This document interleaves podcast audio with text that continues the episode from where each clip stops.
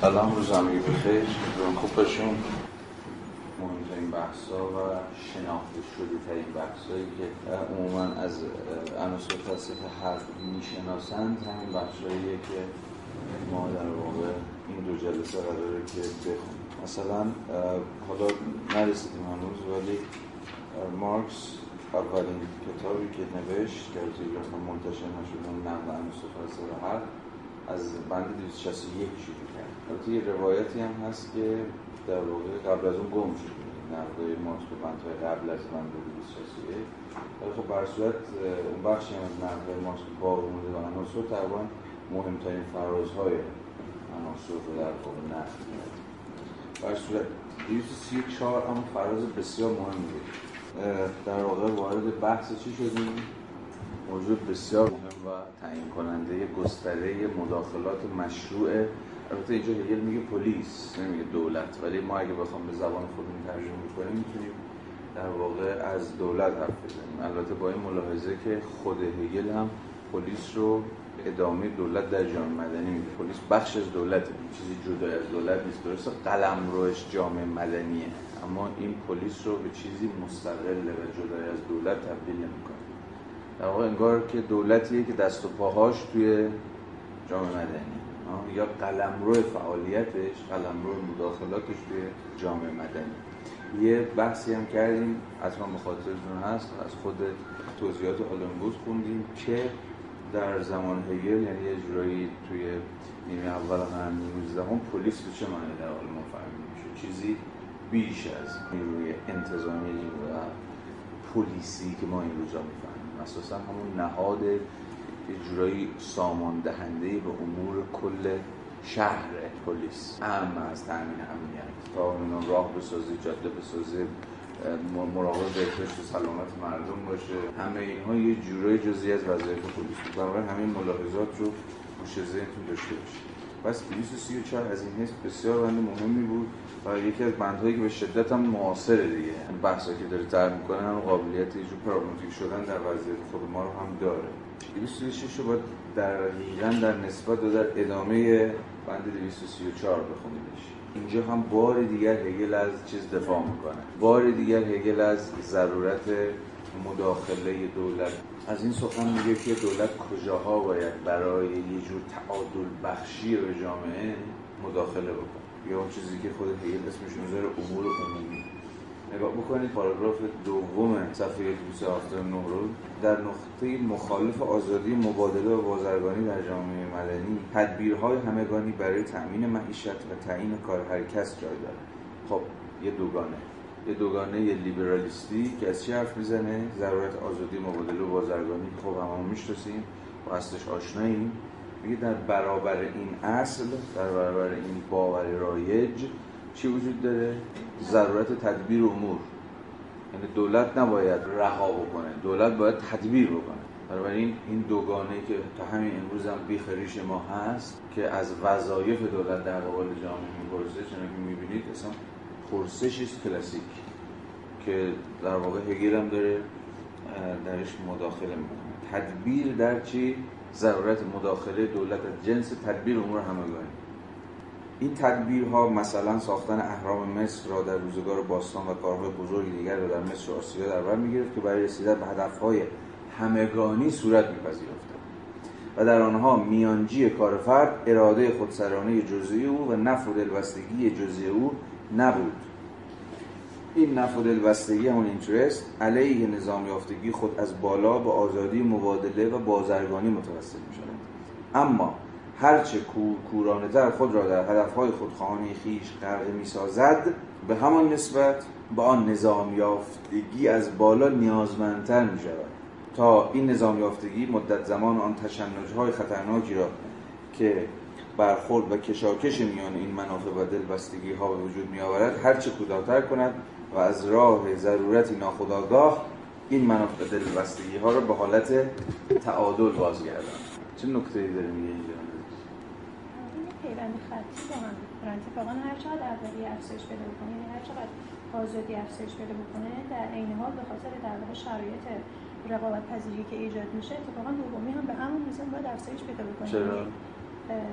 چون شما اگه قرار که شرایط برات مهیا بشه برای اینکه آزاد باشی این توی یه وضعیتی که همگان در واقع نمی‌خوان یه جوری حجمه داشته باشن یا هجوم بیارن به منافعتون محقق نمیشه. یک شرایط عامی باید حاصل بشه که این اتفاق بیفته.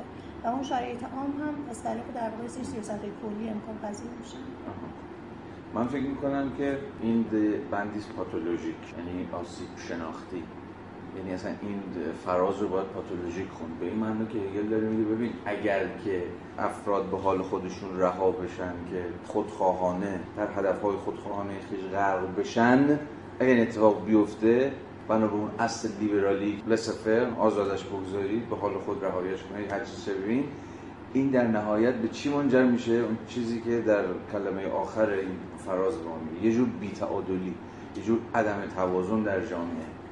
یا باز به قول خود لیبرال ها در چنین وضعیتی هر آینه بازار آشفته خواهد شد یا بد کار خواهد کرد یا هزار یک گیر و گرفتاری اتفاق خواهد افتاد و این ضرورت مداخله دولت رو بیشتر ایجاب می‌کنه. حالا که همیشه برم ریخته حالا که بیتعادلی نامتوازن بودن هر چیزی شبیه به این بد کار کردی بازار اتفاق افتاده در اون حالت اگزاجرش که هر کسی در خودخواهی شخصی خیش غرق شده این ایجاب می‌کنه که واقعا دولت پاورانه بیفته وسط و بیشتر مداخله کنه تا بیشتر بتونه گیر و گرفتاری هایی که حادث شده رو مدیریت بکنه یا رد و فتح بکنه یا هر چیزی شبیه این. الان تفاوت خانش شما با من چی توی خانش چیز گفتی؟ یه خانش لیبرالیزم متعارف. لیبرالیزم متعارف که ببین این پیگیری علایق فردی شرطش مثلا یک بستر قانونی حقوقی و امنیتی که دولت باید فراهم بکنه تا افراد بتونن با خیال آسوده بدون حراس از اینکه الان یکی میاد مثلا بارشون میدوزه یا بازیشون به هم میریزه بتونن امورات خودشون رو پیش ببرن. وظیفه که هر دولت لیبرالی باید ادا کنه دیگه. امنیت رو برای تامین می‌کنه و لحاظ حقوقی یه سامانه می‌سازه که مناسبات و مبادلات افراد با هم دیگه بتونه در حدی از آرامش و امنیت پیش بره. خب این چیز عجیب غریبی نیست. هر دولت لیبرال من می‌خواستم بگم اتفاقا می‌بینید وضعیت کاملا پارادوکسیکال میشه. یعنی نتیجه که حاصل میشه از آزادی بی حد و هست نتیجهش میشه پایبندی به قاعده مندی های بیشتر. حالا شاید بیانم خیلی لیبرالی بود ولی خب، منظورم این بود. الان باز من نفهمیدم.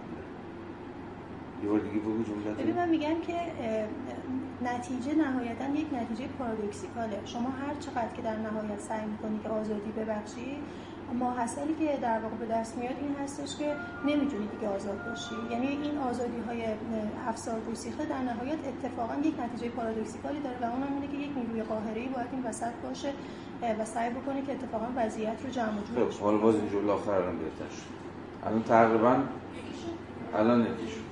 خیلی یعنی حرف هگل هم حالا از لحاظ منطق اقتصادی یکیه یا یه حدی از چیز باید وجود داشته باشه یه حدی از نظام یافتگی یه حدی از regulation باید وجود داشته باشه تا نیاز به یه جور super regulation دیگه نباشه.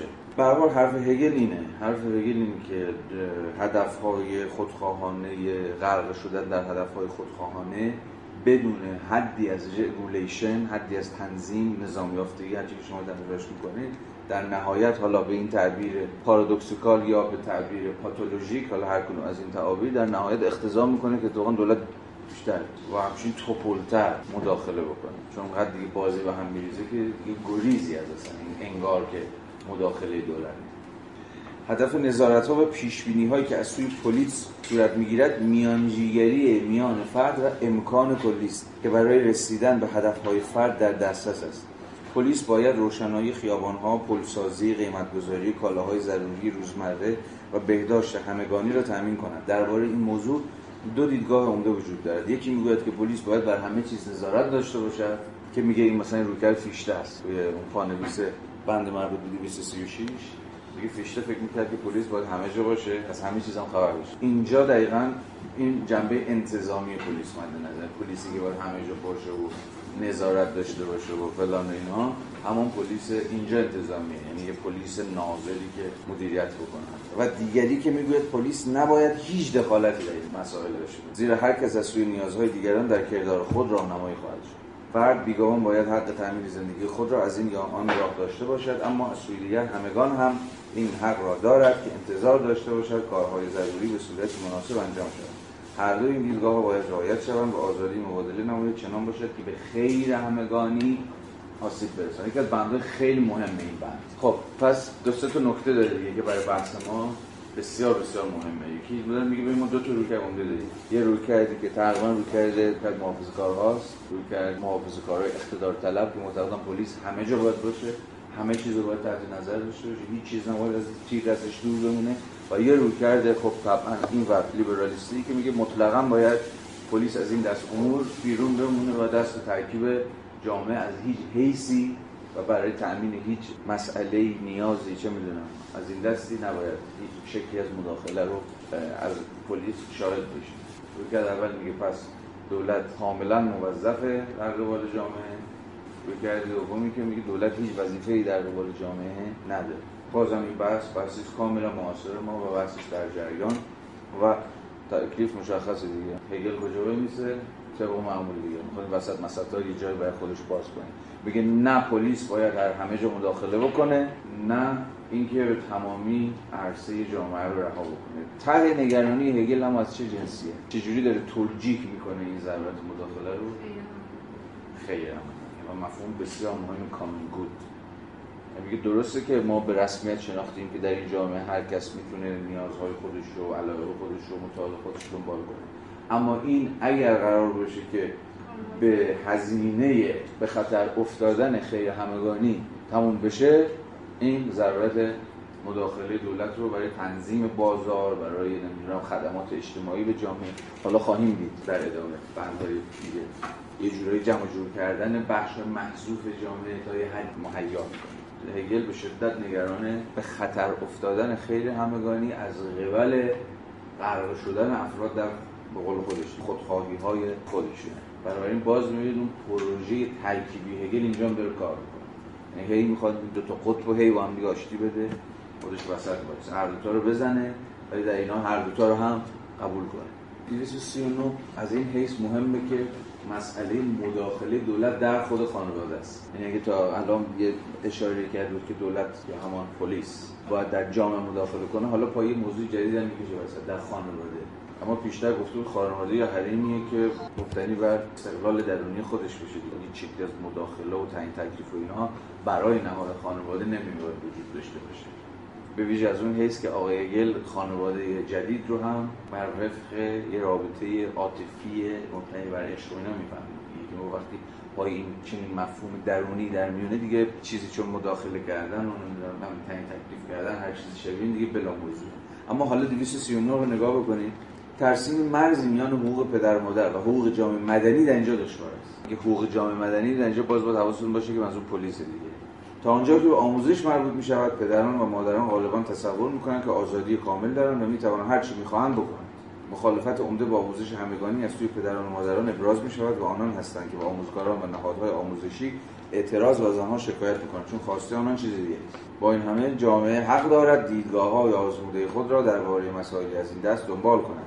و پدران و مادران را وادارد که فرزندان خود را به مدرسه بفرستند. آنان را در برابر بیماری ها ایمن سازند و مانند این بحث هایی که در فرانسه بر سر طلب آزادی آموزش یعنی پشتیبانی از خواسته پدران و مادران و نظارت دولت در گرفته نمونه گویایی در این زمینه باز بند خیلی خیلی مهمیه. کلی میشه روش حرف زد و کلی روش بحث. این اشاره که داره فرانسه می‌کنه خب روشن دیگه. مثلا بعد از انقلاب مسئله ضرورت آموزش همگانی و اینکه خانواده ها باید بچه‌هاشون به بفرستن خب مسئله خیلی ای شد. خب هگل همینجا داره از این حرف می‌زنه. خیلی سوال ساده. آیا خانواده می‌تونن بچه‌هاشون مدرسه نفرستن؟ یا آیا می‌تونن تعیین بکنن که نظام آموزشی چی به خورده بچه‌هاشون بده؟ یا در قبال مثلا محتوای نظام آموزشی می‌تونن اعتراض بکنن؟ یا آیا از این بالاتر البته هگل به نمی‌پردازه.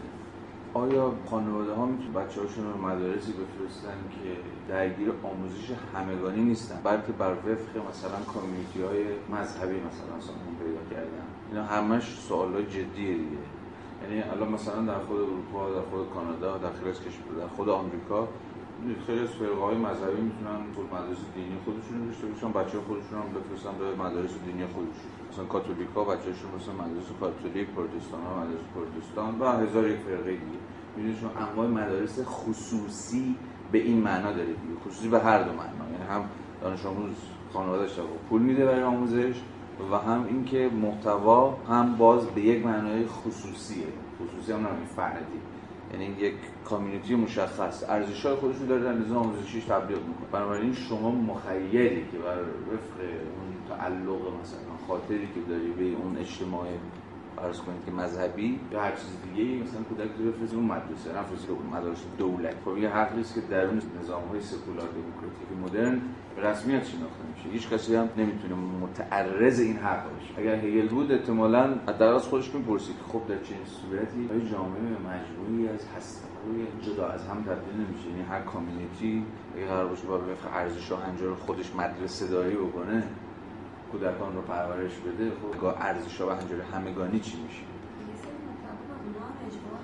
مثلا ریاضی علوم منظورته؟ بالاخره یعنی جامعه پلیس می‌تونه در یعنی در قبال مشروعیت دادن به حضور اینا؟ که یک سری از مثلا چیز حالا آره محتوای شاید اصلا مربوط مذهب نه ولی چیزی که جامعه خودش مثلا بخواد این رو همگانی داشته باشه می‌تونه اینو بهشون اجبار اینو همینجوری داری میگی یا شواهدی؟ مثلا یکی چیز یکی دیگه از چیزایی که گفت راجع بیماری حرف زد خب، مثلا همین سیستم مقابله با بیماری ها که به شکل اجباری داره تحلیل خب، پس بذار یک کمی حرف رو تحلیل کنیم. ما الان دیگه که از دیگه فراتر رفتیم دیگه. متأخر شدیم. ولی نکته که گفتی درسته. ولی با یه توضیح. لازم محتوایی هیچ ضرورتی برای پیگیری محتوای خاص در مثلا مدارس وجود نداره. همه مثلا باید فلان چیز رو بخونن. حتما باید بودم قرآن تعلیمات دینی مثلا تو کتابشون باشه. چون چیزی نیست. یا حتی می‌تونم این مدارس هستن که الان می‌تونم دروسی رو دارن تدریس می‌کنن به کودکان که مثلا نظریه تکامل داروینیستی رو مثلا هنوز داره می‌زنن.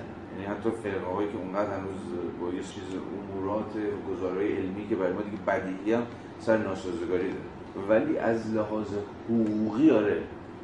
از لحاظ حقوقی مثلا نمی‌تونم بچه رو وادار بکنن که مثلا بیگاری بکنه بیگاری نمی‌تونم بکشن. بچه‌ای که تو مدرسه مثلا یا تنبیه نمی‌تونم بکنم این دیگه ربطی به نداره که بگم خب تو community ما بچه‌ها رو مثلا محض ادب مثلا ما یکم مینوازیم. خب اینجا دیگه بله پلیس اصلا پلیس می‌تونه بیاد مداخله کنه در دکونت هم ببنده بگه تو غلط هم می‌کنی یا همین مثلا که گفتی سلامتی یا ایمنی یا بهداشت یا هر چیزی. اینا مسائل حقوقیه که شما مهم نیست نهاد چیه. اصلا سوپرمارکت یا مدرسه. یه سری اصولی باید در رعایت بشه دیگه.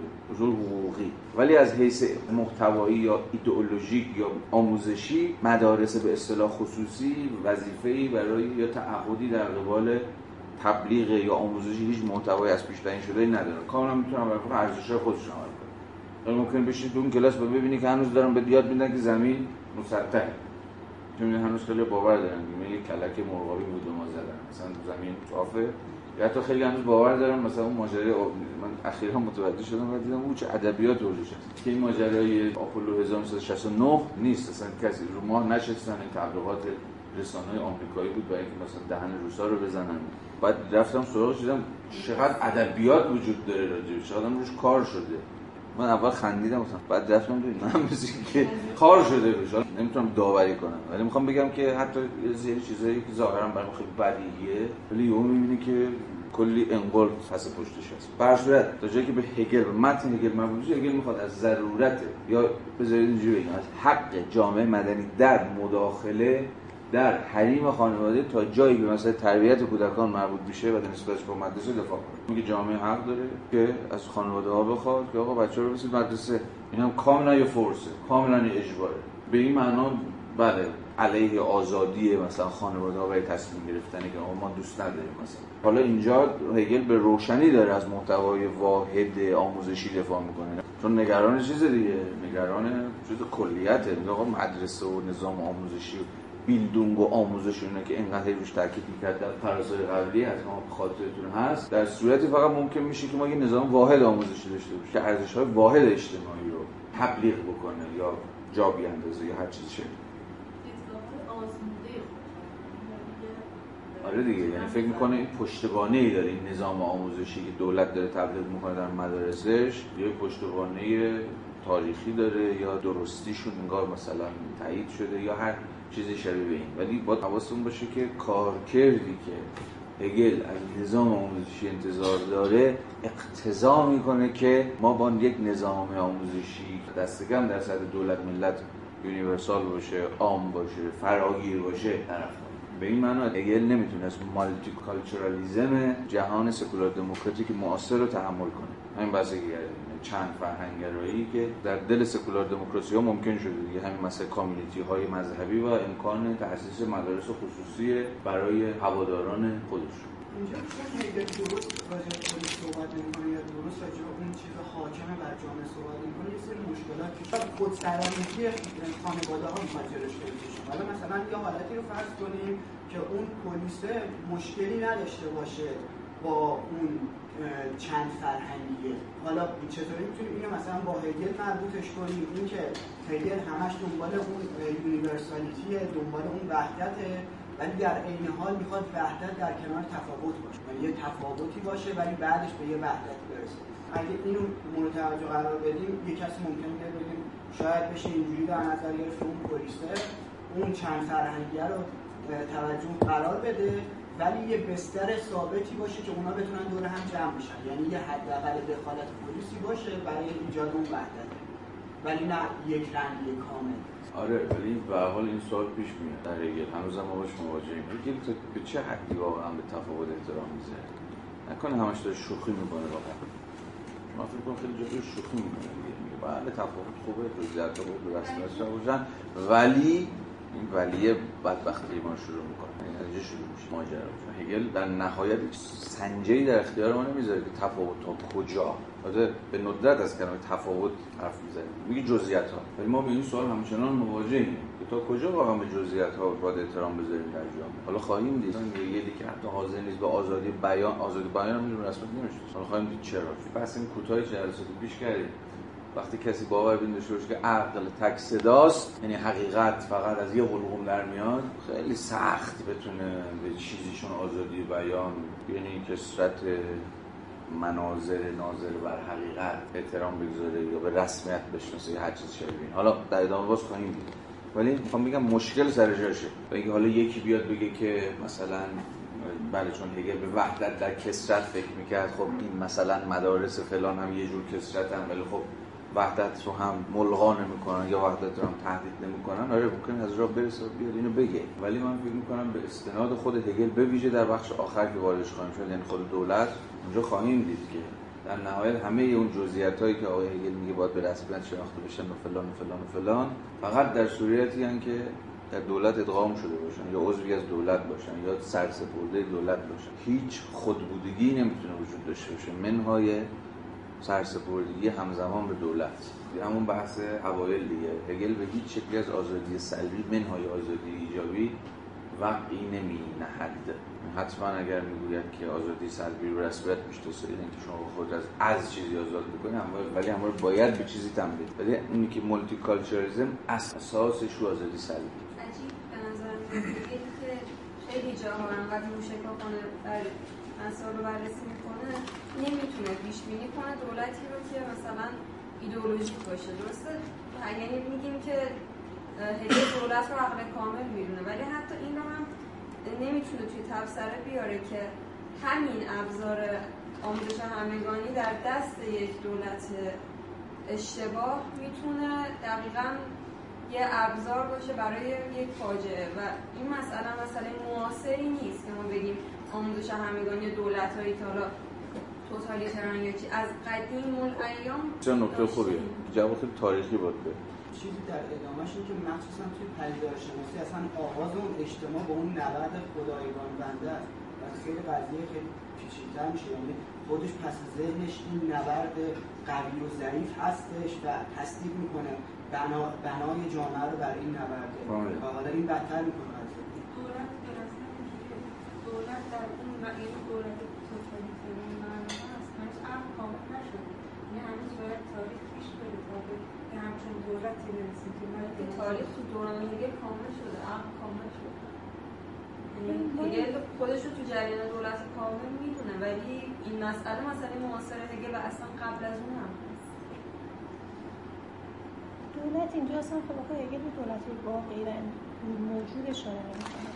یعنی مثلا این بحثی که داره می‌کنه و همه بحثش رو داره یه قدم فراتر از موارد شما هیچ نمونه انزمامی و مشخصی دست کم که من دیدن اونجا توی این بحث ها نمی‌بینید. ما داریم در مورد خب ما داریم برای اینکه ما داریم در مورد منطق دولت صحبت می‌کنیم نه در مورد دولت های واقعی. به خاطر همون اونم انقدر ساده نیست که متوجه نشه در عالم واقع چنین چیزی اتفاق میفته حتی یه جورایی باید وضعیت رو هنجاری ببینیم. یعنی اون چیزی که هنجاری منظورم اینه که آنگونه که باید باشد. اگر این گونه می‌بینه که آنگونه که باید باشد این گونه هست. به رغم اینکه آنگونه که باید باشدی که داره میگه تاکیدش روی این هستش که در واقع همین منطق اصلا عقل به همین ترتیبه. یعنی یه جوری اصلا شکاف بین باید و در واقع هستی رو که هست منطقیه هست معقول هستش رو یه جورایی هم برمیداره. اما در نهایت ما در مورد واقعیت های موجود صحبت نمی کنیم در مورد دولت های توتالیتر به اون معنایی که مثلا حالا چه ایدول می‌خواستم به ترتیب خود کتاب به این فراز برسیم ولی فکر کنم واجب شد. صفحه 300 خط 7 کاملا کاملا کاملا به بحث دولت از گام برداشتن خدا در جهان تشکیل می شود حالا به این جمله برمیگردیم ولی اجالتا با بعد این کار دیم و شالوده آن قدرت عقل است که خود را همچون اراده فعلیت می در بررسی ایده دولت نباید دولت یا دولت‌های جزئی یا نهادهای جزئی و خاص بلکه باید ایده این خدای بالفعل را تمام و کمال در نظر داشته باشیم. هر دولتی حتی اگر ما آن را در پرتو اصول خود بد بدانیم و حتی اگر این یا آن نارسایی را در آن بیابیم بدون استثناء عناصر بنیادی وجود خود را در خود دارد به این شرط که یکی از دولت‌های به نسب پیشرفته دوران ما باشد اما از آنجا که یافتن نارسایی ها آسانتر است از درک جنبه های مثبت و ایجابی هر کس ممکن است به سادگی دچار خطای غفلت از اندامه درونی دولت و توجه به جنبه های منفرد شود. دولت اثر هنری نیست. در جهان و ناچار در پهنه خودسرانگی احتمال پذیری و خطاکاری وجود دارد و رفتار بد می آن را از بسیاری جهات از شکل بیاندازد. اما زشترین انسان جانی علیل و فلج هم هنوز انسانی زنده است. جنبه مثبت که اون زندگی باشه به رغم این نارسایی ها باز هم وجود داره و همین جنبه مثبت است که ما در اینجا با آن سر می‌خواد خوباشو ببینیم تو ما بعد نارسایی ها رو ببینیم. ولی نه حالا جدا از شوخی باید بدونیم متدولوژی هگل چی چی داره میگه من خدا. داره میگه من با ایده دولت کار دارم این میگه این ایده دولت هم اونقدر دولت آنچنان که باید باشد نیستش. بلکه دولت آنچنان که اقتضای عقل. اقتضای عقل این که دولت چنین باشه. نه اینکه من می‌گویم یا نمی‌دونم هر چیزی که باید. یعنی به این معنا صد البته که سویه هنجاری داره بحثه هر چقدر که بگه نه من نورماتیو بحث می‌کنم اما باید حواستون باشه که این نورماتیویتی رو هگل از کجا داره می‌گیره؟ این هنجارمندی یعنی این باید بودگی. داره میگه این اصلا اقتضای عقلانیت خود عقله که دولت چنین یا چنان باشه. پس من در مقام یک فیلسوف سیاسی دارم از این اقتضاعات و الزامات عقل در قبال فرم دادن به دولت حرف دولت آنچنان که به حکم عقل باید باشه. خب؟ اما این مترادف با این سخن نیست که همه دولت های موجود طابق نعل به نعل دارن چنین یا چنان. یعنی بر وفق عقل رفتار می‌کنه بله دولت بد هم داریم یا دولتی که بد عمل می‌کنه هم داریم. این نارسایی ها و کج و کلگی ها و کش کار کردی ها و هر مثلا سخنی که الان سرش بحث شد. یعنی دولتی که نظام آموزشیش مثلا نظام آموزشی حالا به زبان این روزی ما مثلا ایدئولوژیک. ایدئولوژیک هم برای بی معناست یعنی چی ایدئولوژیکه؟ به یه معنا اتفاقا این نظام آموزشی که مثلا همین ما داریم تجربه می‌کنیم صداش ساختنش یه جامعه همگنه ولی یه همگنی یا یه وحدت به معنای بد کلمه. یعنی اگه هگل بود اتفاقا گفت وحدت بد. چرا وحدت بد؟ چون هیچ تفاوتی توش نیست. چون هیچ تفاوتی رو دیگه این دیگه خیلی بده. هیچ تفاوتی به رسمیت نمیشه یا کلیت انتزاعی. کلیت انتزاعی چجوری ساخته میشه؟ از راه محو تفاوت ها دیگه. کار یه کشکولی یارو ارده و همه ما هم ریخته تو و همین هم می‌زنه. در نهایت این سودایی که نظام های ایدئولوژیک دارن از قبل نظام های آموزشی ایدئولوژیک همه دیگه. یعنی همه ما رو به زبان آلتوسری کردن به سوژه تبدیل کنن. یعنی کسانی که پیشا پیش تحت انقیادن. و به این معنی باز هگل می‌تونه با این مخالفت کنه. این سوی اول انتقاد ممکن هگل به یه نظامشون نظام ایدئولوژی از یه حیث دیگه هم می‌تونه. حیث مهمتر.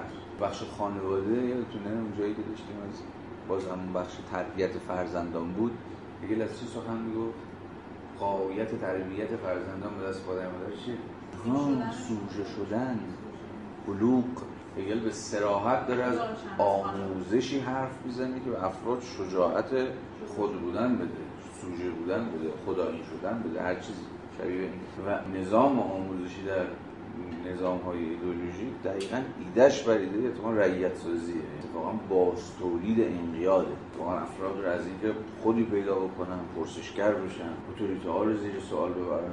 پرسش بکشن و هر چیزی شبیه به این از اساس مشکل داره. چون که چندین بار صحبتش کردیم شما حتی اکثر می‌تونید در این نظام مثلا تو نظامی هم چون نظام خود ما دیگه حتی اکثر شما می‌تونید شبهه داشته باشید. پرسش نمی‌تونید داشته تمدن ما در بهترین حالت اینه که ریشه هاش کلامیه. متکلمه خیلی ادای بحث عقلانی در میارن دیگه. در نهایت همه اون ادا اطفارا رو برای اینه که اثبات کنن اون چیزی رو که پیشا پیش نزد خودشون اثبات شده. اساس کلام چیه؟ شبهاتی که به دین وارد میشه رو به شکل عقلانی بریم پاسخ بدیم. یعنی ببینیم کیا دارن این قلط می‌کنن چه این قلطایی وارده جواب بدیم.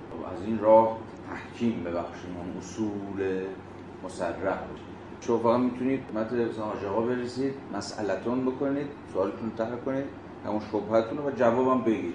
جواب از قبل آماده است. راحتی که جواب هست جواب وجود داره. شما نمی‌دونید یعنی مدام افراد فقط دارن رفع اشکال میشن. فقط رفع اشکال. ولی پرسش چیزی نیست که تمدن ما بشناسه. پرسش به این معناست که اصلا شما در بلوه هم هیچ سوالتون برای جواب دادن ندارید. این پرسش کل سامان نظری شما رو به هم بریزه. کل دم و دستگاه شما رو دود کنه فیز هوا. شما سوراخ های نظام فکری شما رو به شما نشون بده. تازه بفهمید چقدر اوضاع خرابه. چقدر نمی‌دونیم. چقدر تناقض داریم میگیم. این اصلا دو نوع جهان به جهانی که فقط شما درش می‌تونید حرف اشکال کنید مثلا هم یه چات شبهه چیزی. و جهانی که درش می‌تونید پرسش از بیخ پرسش از بنیاد پرسش این پرسش احتمالا کل نظام فکری شما رو زیر رو خواهد کرد و مسیر شما رو دگرگون خواهد ساخت. و غیره و غیره و حالا برگردیم به بحث خودمون. پس تا جایی که به هگل مربوط میشه می‌خواد بگه که ببین همه دولت ها از اون حالی که دولت هم. اینجا منظور دولت های بلفل یا دولت های جزیه این دولت یا اون دولت. حتما بهره ای از اون ایده دولت بردن. چون رونوشت ها زبان افلاطونی رونوشت ها مصادیق حتما یه نسبتی دارن با خود ایده ایده دولت. همینجوری. ولی خب هگل میگه یه شرط ولی داره دیگه. شرطی که دولت مثلا ایران مد نظرتون نباشه. یکی از دولت های به نسب پیشرفته دوران ما. یعنی دولت هایی که به یک معنای همون دولت هایی درون حالا اینو توی فصل آخر که میره رو تاریخ جهانی قابل فهم میشه. دولت هایی باشن در دل اقلیم یا قلمرو مسیحی جرمنی. یعنی همون دولت های غربی در این صورت حتما اینا بوی از این ایده دولت بردن. حالا ممکنه یه جایی کچه کلگی داشته باشن بد باشن بد رفتاری داشته باشن در نهایت ولی حالا سریع این شکاف ایجاد میشه دیگه. خیلی خوب. در حال واقعا دولت هایی که از جمله این دولت های به نسب پیشرفته زمان ما نیستن داستان از چه قراره؟ این دولت ها چجوری باید فهمید دولا میگه به شما خواهد گفت که بنده هیچ ابزاری برای فهمید ندارم. چون من دارم دولت رو در ایجابیتش میاندیشم. یعنی اونجایی که دیگه حسابی قوا اومده. حسابی عقل درش تثبیت شده. اون دولت که هیچی درش فقط یه فرد آزاده که هیچ فعلا کمیتشون حسابی لنگ می‌زنه. اساس این کتاب با این جمله شروع میشه همگان آزاده همگان شخصن خب ما چجوری می‌تونیم این کتاب بخونیم؟ ما شرقی ها ما ایرانی ها سوال سوال جدی دیگه هرمونتیک خواندن ما چجوری می‌تونیم کتاب بخونیم؟ مثلا 19 جلسه اصلا نکنیم خود می‌خونیم اصلا ما امکان خوندن این رو داریم. یا تعبیر دیگه ما چجوری می‌خونیم؟ این کتاب سوالی است بقیه دنیا رو مثلا یعنی لحظات مصرف شده تاریخ کنار می‌ذاریم. این خب نقشتون بازی کردیم. بله بله کاملا البته از این حیث نباید نمی‌توان هگلی بود. چون اگر باشه به خودمون بیاندیشیم نمی‌تونیم هگلی باشیم. این نکته مهمیه. چون که روح ما رو ترک کرد دیگه. دستم تکون داد و ما موندیم و بوزمون. اینا سوال های خرکی که باید بتونیم بهش بیاندیشیم ولی در صورت روی کردی هگل پس روشنه. که این کجا وایساده؟ از چی داره حرف می‌زنه؟ و احتمالا جواب چون تو رو چگونه خواهد داد. نارسایی رو پیش بینی می‌کنه ولی سازوکاری براش کار من اصلا نیست. دیگه این قلمرو چیه؟ قلمرو دیگر علوم. همون جامعه شناسی همون تاریخ برام بررسی کنن. این جامعه چجوری بوده؟ اون جامعه چجوری بوده؟ اینجا دولت چجوری کار کرده؟ اونجا دولت چجوری کار کرده؟ جلسات اول کنم ششم بود. که این قلم رو به اصطلاح دگرگونی ها و تغییر تحولات و فلان و آقای هگل حواله داده بود به دیگر علوم. میگه فلسفه کارش چیه؟ فکر جوهر. فلسفه باید جوهر فکر کنه. یعنی اون چیزی که در برابر تغییرات مقاومت می‌کنه و مسئله ایده باقی می‌کنه فلسفه کارش این نیست که به کانتینجنسی ها فکر کنه. یعنی به قول این ترجمه احتمال پذیری ها. یعنی سطوح احتمالی ممکن این شکلی باشه ممکن شکلی باشه. این فلسفه چیکار داره با اینا؟ فلسفه با هم امری که میماند کنه امری که در برابر این شدائد در برابر این بادهایی که میوزه و رنگ ها رو عوض می‌کنه باید بتونه به اون فکر کنه اون هستی سخته فکر کنه. حالا شما خواهیست میشه بذار جوهر خواهیست میشه بذار ایده یا هر چیز دیگه شده بحث سوژه گفتید که ترکیبش گرفت که توی خانواده باید پرورش پیدا کنه. با این تاکید شروع می‌کنه و به قول شما با این می‌تونه خیلی از نظام ایدئولوژیک رو بزنه ولی انگار صرفا از این می‌تونه برای زدن استفاده کنه. چقدر نیاز خودشون سیستمش رو بر اساس این از این به بعد سامان میده؟ یعنی مثلا آدمی مثل سقراط رو تحمل می‌کنه. این نظامی که داره سامان میده. آیا این نظام آموزشی جدید کسیشون سقراط رو تحمل می‌کنه؟ خب بذار یک بریک بشه سقراط چی رو داره می‌زنه؟ دوکسا به زبان چی؟ دوکسا رو داره. دوکسا چیه؟ هم باور رایجی دیگه.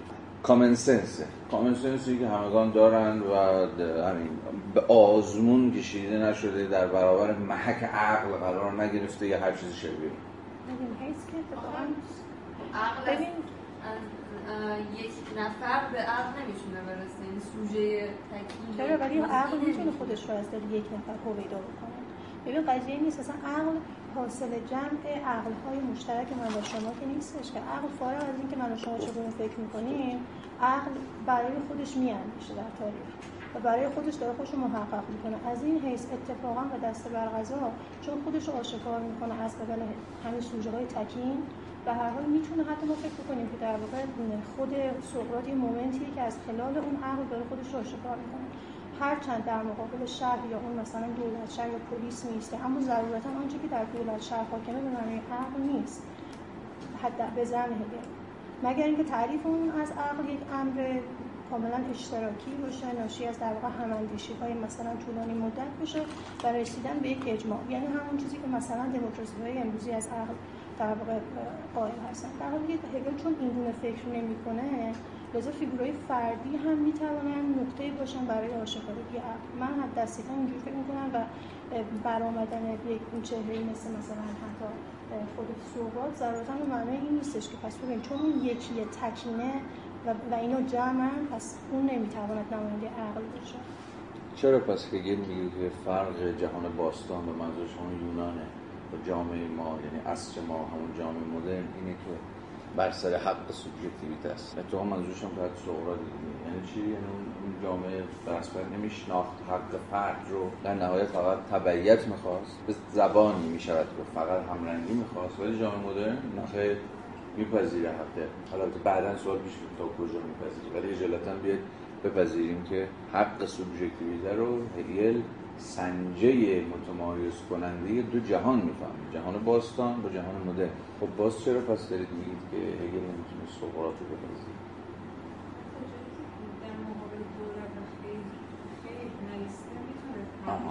خب حالا یه پیچ دیگه به بحثمون بدیم اینجا دوباره یه سوال خیلی خرکی پیش میاد. آیا آقای هگل معتقد دولت هر چی که هست با هر ایدئولوژی که داره چون دولته کسی نمی‌تونه در برابرش خط علم بکنه باش مخالف خانی کنه بهش اعتراض بکنه هر چیز شبیه این؟ یا نه؟ باید دید که عقل کدوم طرفه. عقل طرف یعنی کی داره عقلانی حرف می‌زنه؟ کی به زبان عقل داره حرف می‌زنه؟ خود یه نفر باشه یا می‌خواد یعنی اگه شما یه دولت غیر عقلانی داشته باشید مشخصا بریم تا یونان همون عصر خوشبختانه یکی از دولت های به نسب پیشرفته زمان ما که نیستش. و می شود حد زد که در اون دولت یونانی عقل به چیز خودش نرسیده که به شکوف های تام تام خودش نرسیده. و در برابر اتفاقا این گفتار سقراطیه که به نظر میاد گفتار عقلانی تریه در قیاس به خود دولت. اونجا دولت نداریم البته حواستون هست دیگه. پلیس دولت شهر داریم. دولت شهری که مشکلش هم با سقراط اینه سقراط داره جوانان ما رو فاسد می‌کنه. یعنی چی؟ یعنی داری چیزایی به خورده این بچه مچه ها میده.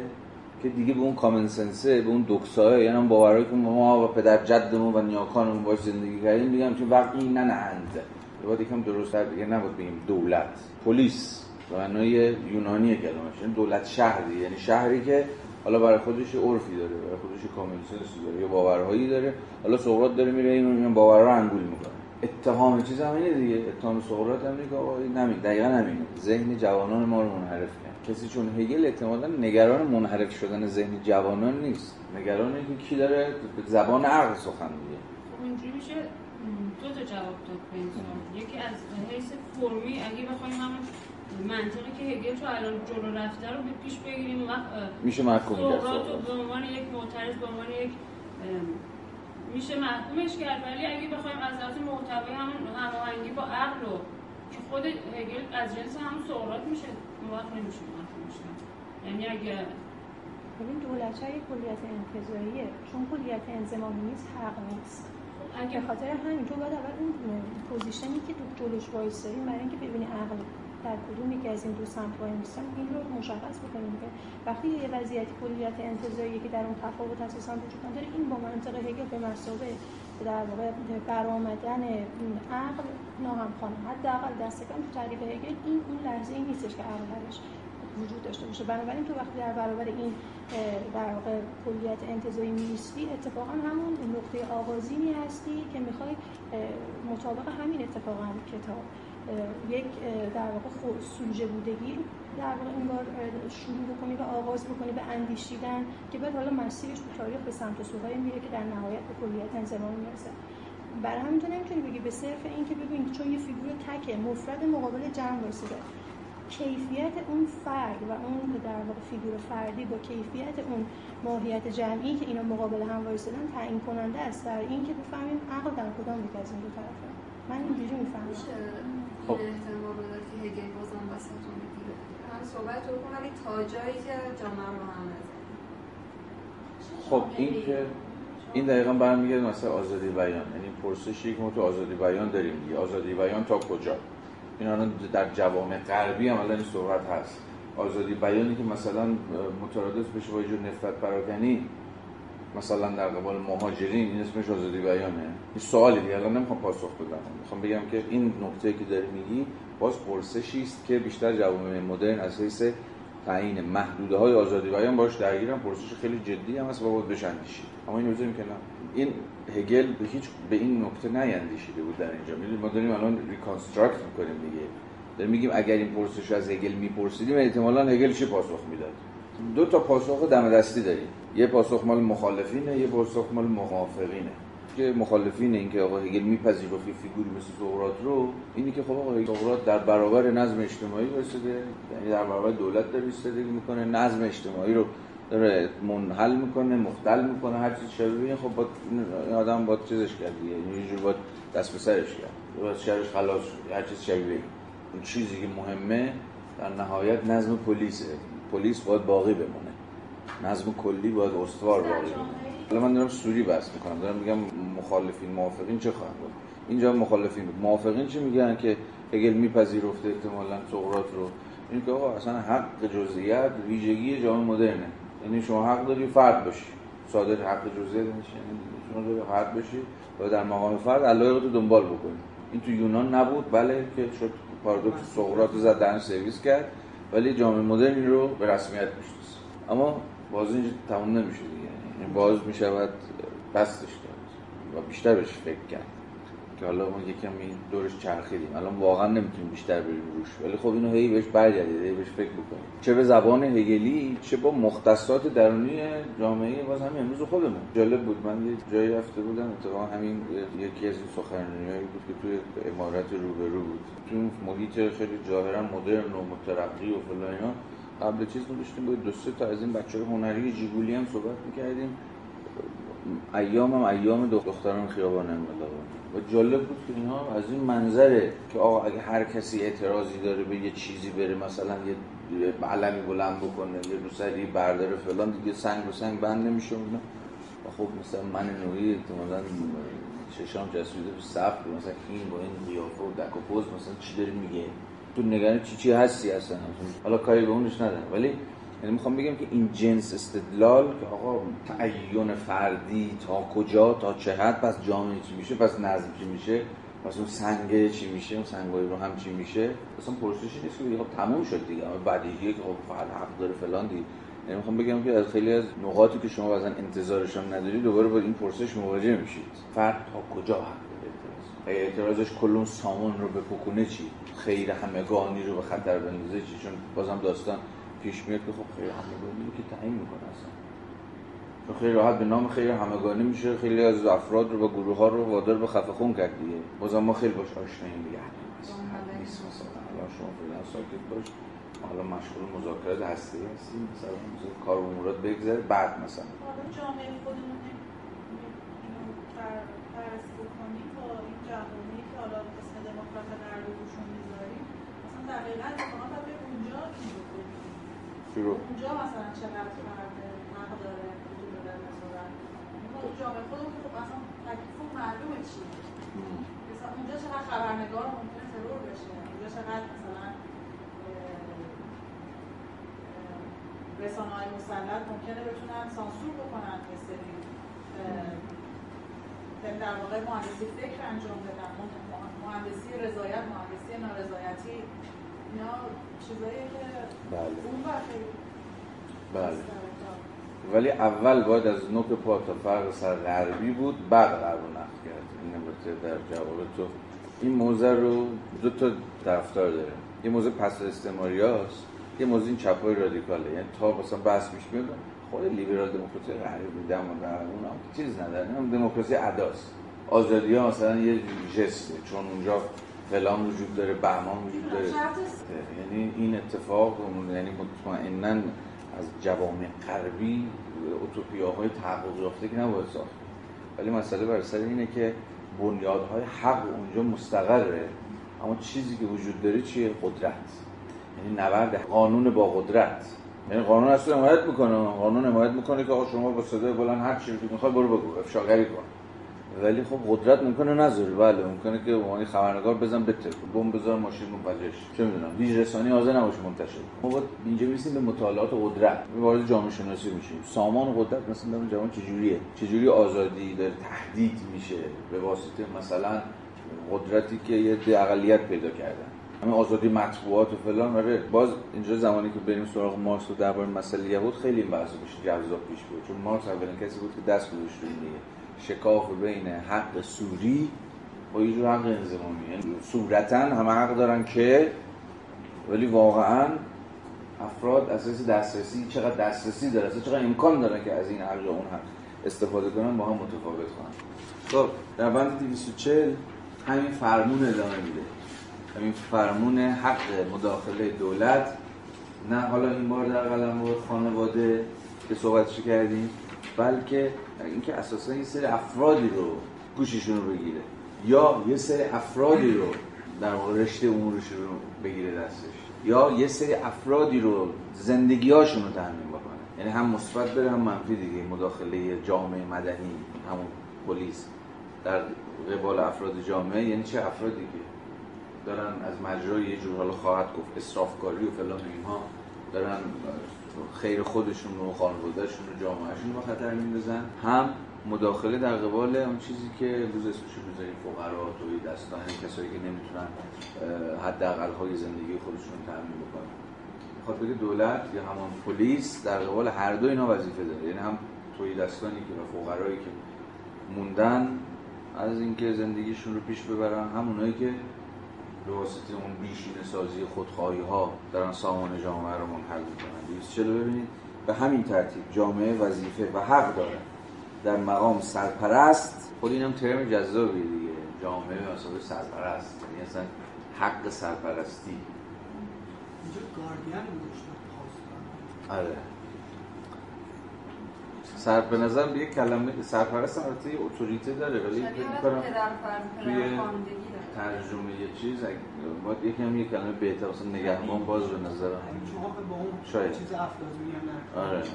حالا میشه در مقام سرپرست یا نگهبان یا هر چیزی به جای کسانی دست به عمل بزنند که امنیت معیشت خود و خانواده خود را با اصرافکاری های خود از میان می‌برند و هدف منطبق با امر کلی آنان و جامعه را به جای خودشان تحقق بخشند. یعنی انگار دولت می‌تونه اونایی که دارن زیاده روی می‌کنن یه اصرافکاری می‌کنن.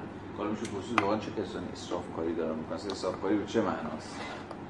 یعنی مثلا اون طبقه تناسا مد نظر آقای هگله یا نه اصرافکاری که در نهایت فرد رو و خود خانوادهش رو هر چیزی رو به خطر میندازه. حالا مصداقش چی میشه؟ آدم میرن قمار می‌کنن مثلا. یا مثلا آدمایی که فقط اهل یعنی یه مصداق خیلی ابلهانه پیدا می‌کنه. اگه بخوام بهش فکر کنیم. واقعا افرادی واسه اسرافکاری و خانواده خودشون رو به خطر میندازن کیان که دولت باید بره در قبال اونها مداخله بکنه حالا مصداقیابی رو اگر فراموش بکنید دست کم باز منطق هگل روشن. این جالبه. در آتن قانون هر شهروندی رو ملزم می‌ساخت که حساب درآمدهای خود را پس بدهد. امروزه دیگر دیدگاه غالب این است که این هم موضوعی مطلقا خصوصی است. از سوی این درست است که هر فردی وجودی مستقل دارد اما از سوی دیگر فرد عضوی از نظام جامعه درست هم گونه که هر انسانی حق دارد معیشت خود را از جامعه بخواهد جامعه هم باید رو در برابر خود او حفظ کند. یعنی اینکه خودش بزنه در خودش سرویس کنه.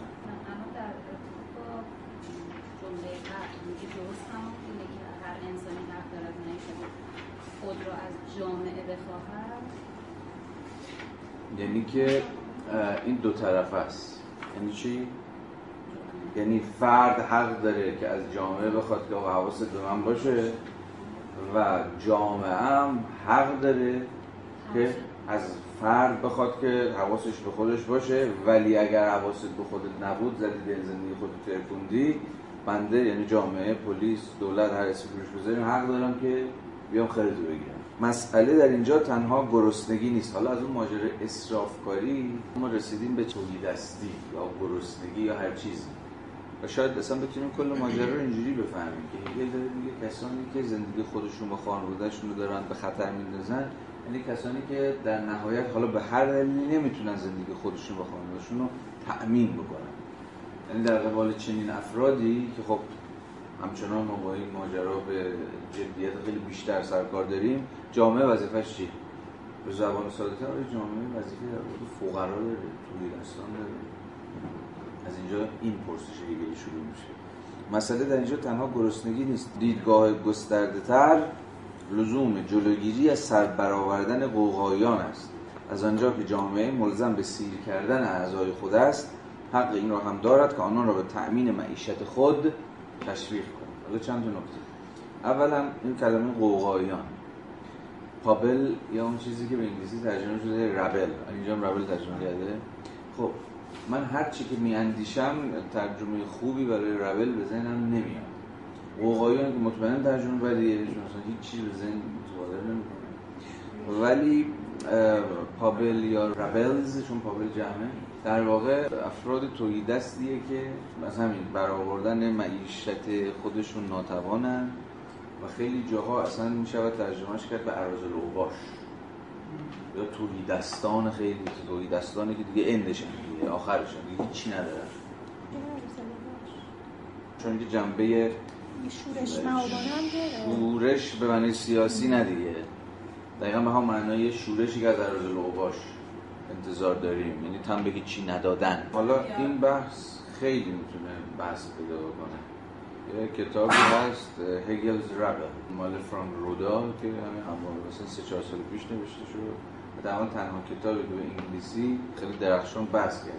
مفهوم ربل و همین پاول در نوشته هگل. باید ربطش داده به مفهوم پرولتاریا در مارکس. این در واقع چیز آقای هگل در نهایت در مارکس می‌رسه و تبدیل میشه مفهوم پرولتاریا حالا خواهیم دید که چرا و چگونه. اینجا بحثا خیلی مهمه آس و پاس شاید بشه درش پا برهنگان شاید بشه باز هیچ از اینا همچین حال نمیده. ارازل هم به نظر نباد گذاشت بدیه در فارسی. ایاران آفر در واقع در سطح جامعه هم همین دیدیم ما بعد عمومیت ازش همین اتفاق هم می‌خواستن جامعه آره دیگه. ولی البته اینجا هگل پابل رو داره رانی خیلی منفی به کار می‌بره. ولی اوباش نیست. چون ما اوباش رو لزوما با توی دستی نمی‌فهمیم. اوباش ممکنه که جایگاه تثبیت شده شغلی هم داشته باشن ولی اوباش باشن شعبان جعفری ما به عنوان مثلا فیگور تاریخی ارزو اوباش که می‌شناسیم. براش متاسف نیستیم از اینکه با چیز زندگی فقیرانی داشت مجبور شد. مثلا چه حالا پولی هم بگیره بره مثلا کودتا رو بندازه. مالی در تعریف ربل و انگلیسی پابل آلمانی این مسئله توی دستی در واقع خیلی چیز خیلی توش مهمه. بر صورت شما حواستون باشه اگر پیشنهادی داشتید بگید. چون واقعا یه 4 5 میلیونش فکر کنم اصلا مخم کاملا به بنبست هیچ کلمه من راضی نمی‌کنه. چون در این کتاب هست. توده. توده هم میشه گذاشت ولی باز نمی‌رسه. یه چیزی اینجا گفته توده طبقات پست. آره. ولی باز نه. همین توده پست. ولی نه هنوز نیست. ببینید یه ترن می‌خواد. مثلا آسوپاس خوبه ها ولی باز اون بار رو نمیرسون یا پابرهنگان مثلا من به ذهنم رسید ولی پابرهنه یعنی دیگه واقعا ته نداریه دیگه نیست؟ یعنی هیچ لخت لخت. پس الان هگل ناگهان یه سوژه جدیدی رو تاریخ می‌کنه. همین رابلز همین پابرهنه ها آسوپاس ها که از تأمین معاش خودشون خانوادهشون ناتوانن از فرط توحید دستی انگار هیچ جایی در جامعه مدنی نداره گروه که لزوما منفی هم نباید باشه. گروهایی که با نظم مخالف با نظم خب همون دیگه. اینجا لزوما به معنای چیز نیست. یعنی اینجا شاید اون معنای عرض لوباش رو برسه. خب نظم رو هم بریزن دیگه عرض لوباش حالا باز فکر کنید مثلا خوب بود. با پتی ها بد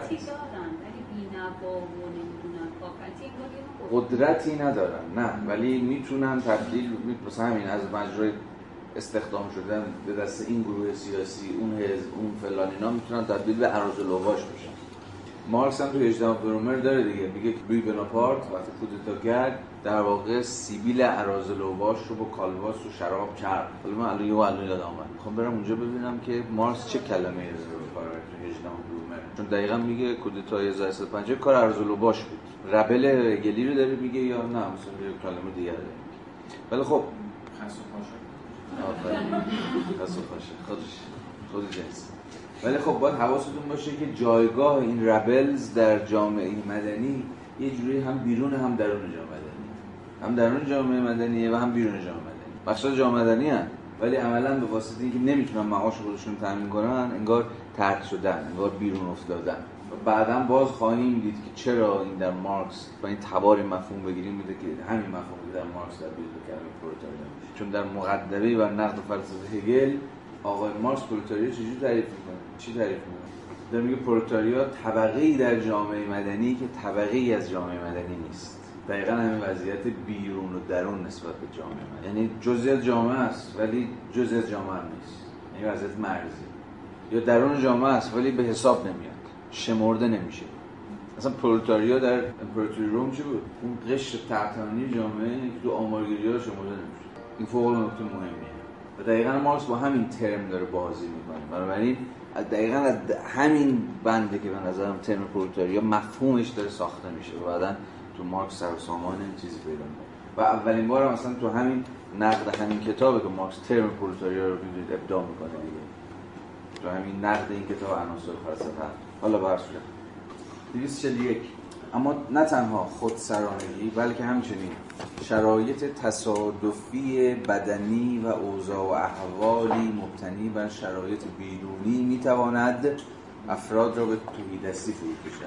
پس الان می‌تونیم یه مقداری فهمون از بند چه اصلاح کنیم کل مسئله بر سر دستیه اون اسرافکاری که یارو گفته بود در 240 اینا یعنی نوعی از زندگی که در نهایت فرد توی دست می‌کنه. یعنی چی؟ یعنی فرد رو از تامین زندگی نرمال خودش در جامعه مدنی ناتوان می‌کنه. خب سوال هگل این دیگه با توی دستان چیکار باید با فقرا چیکار باید و ربلز هر توی دستی هر فقیری نیستش. این نکته مهمیه. فرودست ترین قشر توی دست میشه ربلز. و ربلز هم به این معنا حالا هگل میگه مستعد اینه که نظم عمومی رو برهم بریزه. همون تعریف ماب به معنای انگلیسی یعنی جماعتی ماب جماعت جمعیتی تودهی که تن نمیده به نظم مستقر ولی این تن ندادنش ناشی از مخالفخانی سیاسیش نیست. ریشه توی سبک زندگیش داره. سبک زندگی اولترا فقیرانش در این شرایط آنان می توانند و نیازهای جامعه مدنی و با این حال از آنجا که جامعه در این حال ابزارهای طبیعی کسب مال را از آنان گرفته و همچنین پیوند خانوادگی را در معنای گسترده آن در مقام گروه خویشاوند در خود مستحیل ساخته توحیدستان کم و بیش از تمامی مزایای جامعه مانند توانایی به دست آوردن مهارت آموزش به گونه کلی اجرای عدالت مراقبت بهداشتی و حتی غالبا از تسلح دین محروم می شود یعنی میگید این توحیدستی پیامداش وسیعه. یعنی نه دیگه عدالت انگار در حقشون می شود اجرا بشه. به این دلیل ساده که توحیدستان دسترسی هستن مثلا. به چه به همین امروز هم میشه گفت روی های قضایی به شکایت به وکیل به دادگاه یا هر چیزی شبیه این ندارن. مهارت آموزی نمی‌تونن بکنن چون از آموزش بی بهرن مراقبت بهداشتی و جالبه جالبه. میگه حتی تسلح دین هم محروم میشن برخلاف تصوری که داریم دیگه که مثلا اخشار از دین همچنان نقش تسلا دهنده خودش بازی می‌کنه. منظور اینجا تسلح دین به سادگی اینه که دیگه دینم به درشون نمی‌خوره. یعنی دینم میگه انگار تسلیشون نمیده. اینقدر که فلاکت و نکبت مثلا توی زندگی اینا گسترش پیدا کنه مقامات همگانی نقش خانواده را برای توحیدستان به عهده می‌گیرن. این از اینجاست که شاید اون ترجمه سرپرستی بهتر باشه تا نگهبان. توی افلاطون هم این گاردین دقیقا در ارتباط با همین فهم صحبت هست آره ولی داره میگه نقش خانواده رو به عهده می‌گیرن. یعنی یه جور سرپرستی کردن دیگه. یعنی چون دیگه کاملا خودشون آدم های یه چیزی میشن بی سرپرستی میشن. نه تنها در ارتباط با کاستی های آنان بلکه در ارتباط با گرایش آنان به بیکارگی کینجویی آ این ویژگی ربلزه نگاه بیکارگی کینجویی و دیگر شرارت هایی که از مهنت و احساس قربانی شدگی آنان به بار می آید خیلی نکته مهمیه. داره میگه این فقره یه پیامدهایی داره که اینا رو تبدیل می‌کنه آدم کینجو و شریر و اینا. اینجا شاید به مفهوم ارازل و اوباش که صحبتش کردیم نزدیک میشه. ولی خب باز باری که تو فارسی منتقل می‌کنه متفاوت از بارش نیست خب 244 رو ببینیم. آنگاه که توده بزرگی از مردم به پایینتر از سطح معیار زندگی فرو میفتند یعنی به زبان امروزی زیر خط فقر سطح معیار به گونه خودکار خود را در سطح ضروری برای یک عضو جامعه مورد بحث تنظیم می‌کنه. آن احساس حق درستکاری و آبرومندی که از تأمین معاش آدمی با فعالیت کار خود برمیخیزد از میان می‌رود. باز ربلز داره میگه های ربلز بودن پاس بودن پاپتی بودن بینوا بودن پاپرهنه بودن هر چی که ترجمهش می‌کنیم اینه که دیگه فرد حس اصلا شخص بودن رو از دست حس آبرومند بودن رو آبرو داشتن رو از دست میده چون کل زندگیش رو از دست رفته می‌بینه احساس حق درستکاری و آبرومندی. این امر پیدار شدن ربلز می انجامد که به نوبه خود تمرکز بی تناسب ثروت را در درس های معدود بسیار آسانتر می چرا ربلز یا اصلا حرفش چیه؟ چرا شکل گرفتن پاپتی ها مترادف با آسان تر شدن تمرکز ثروته آیا باز هگل به نظرتون به نفع پیش دستانه از همون چیزی که بعدا در مارس میشه همون تضاد یا شکاف پرنا شدنی بین بورژوازی و پرولتاریا حرف می‌زنه یعنی نداشتن یکی مترادف با داشتن دیگری. یعنی این وضعیت مطمئنا یه وضعیت قطبی خواهد. موازات که یه دی ندارن تا اون سطحی که تبدیل بشن به پاپتی به بینوا یا آسفات هر چیزی یه عده‌ای براشون تمرکز ثروت در دستاشون ممکنتر میشه. یعنی جامعه دو قطبی مبتنی و این اختزایی هست این وضعیت نگاه به زمان خط فکریش من نمی‌فهمم چجوری میشه. مکانیسمش چیه؟ تو خط فکری احساس از نه اینکه اینجوری میشه اونا آها خیلی خوب. هگل دغدغش توضیح ساز و کارها نیستش. چون باز ساز و کارها رو باید از بعدها باید از اقتصاد سیاسی و مشخصا اقتصاد سیاسی مارکسی انتظار داشته باشیم اقتصاد سیاسی کلاسیک هم مثلا به ویژه ریکاردو پاسخهایی داره برای اینکه مثلا نابرابری ها چجوری داره اتفاق. آره، ولی دیگه هیچ جا از سازوکارها سخن نمیگه اینجا. مطمئنا به این معنا اگر از هگل انتظار داری سازوکاراشو به توضیح بده بله به توضیح نخواهد چون دعوارش نداره که بگه با چه سازوکاری اگه یه عده‌ای داشته باشن یه عده‌ای ندارن اینو بهشون نخواهد گفت این وظیفه بر عهده اقتصاد سیاسی قرار پایین ترین سطح معاش یعنی سطح معاش پاس ها خود را به گونه خودکار تعریف اما این حد کمینه در میان اقوام گوناگون بسیار متفاوت است. در انگلیس حتی توحیدست در این کس هم معتقد است که حقوق خود را دارد. این امر واقع با آنچه که توحیدستان در دیگر کشورها بدان راضیند تفاوت دارد. توحیدستی فی نفس مردم را به حالا اینجا مش... یکی دیگه از مشکلاتی که ربل تبدیل به صفت میشه. قوقاییگری نمی‌کشن. پاپتیگری هم باید بی‌معنا چون اینجا یه بود شورشی میاد تو جاست. آره. یعنی این از فرط مهنت و فقر و اینا انگار این ربلز یو هم به یه شورشی یه اعتراضی ازشون سر می‌زنه که ناشی از سبک سیاق زندگی خودشونه. به هر صورت مردم را به قوقاییگری نمی‌کشن قوقاییگری حالا حواستون باشه این کلمه چیه.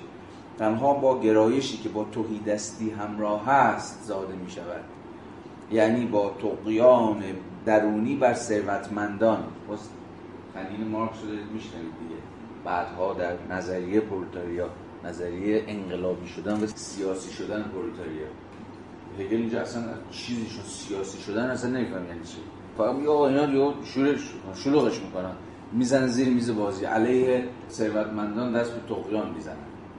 ولی این برای هگل اصلا نظریه سی تبدیل نظریه سیاسی نخواهد چون در نهایت مسئلهش اینه آقا چجوری باید خلاصه یه بینا رو ردخ و فتح کنیم. جورایی با جلوی این شورشگری این بینواها رو باید بگیریم.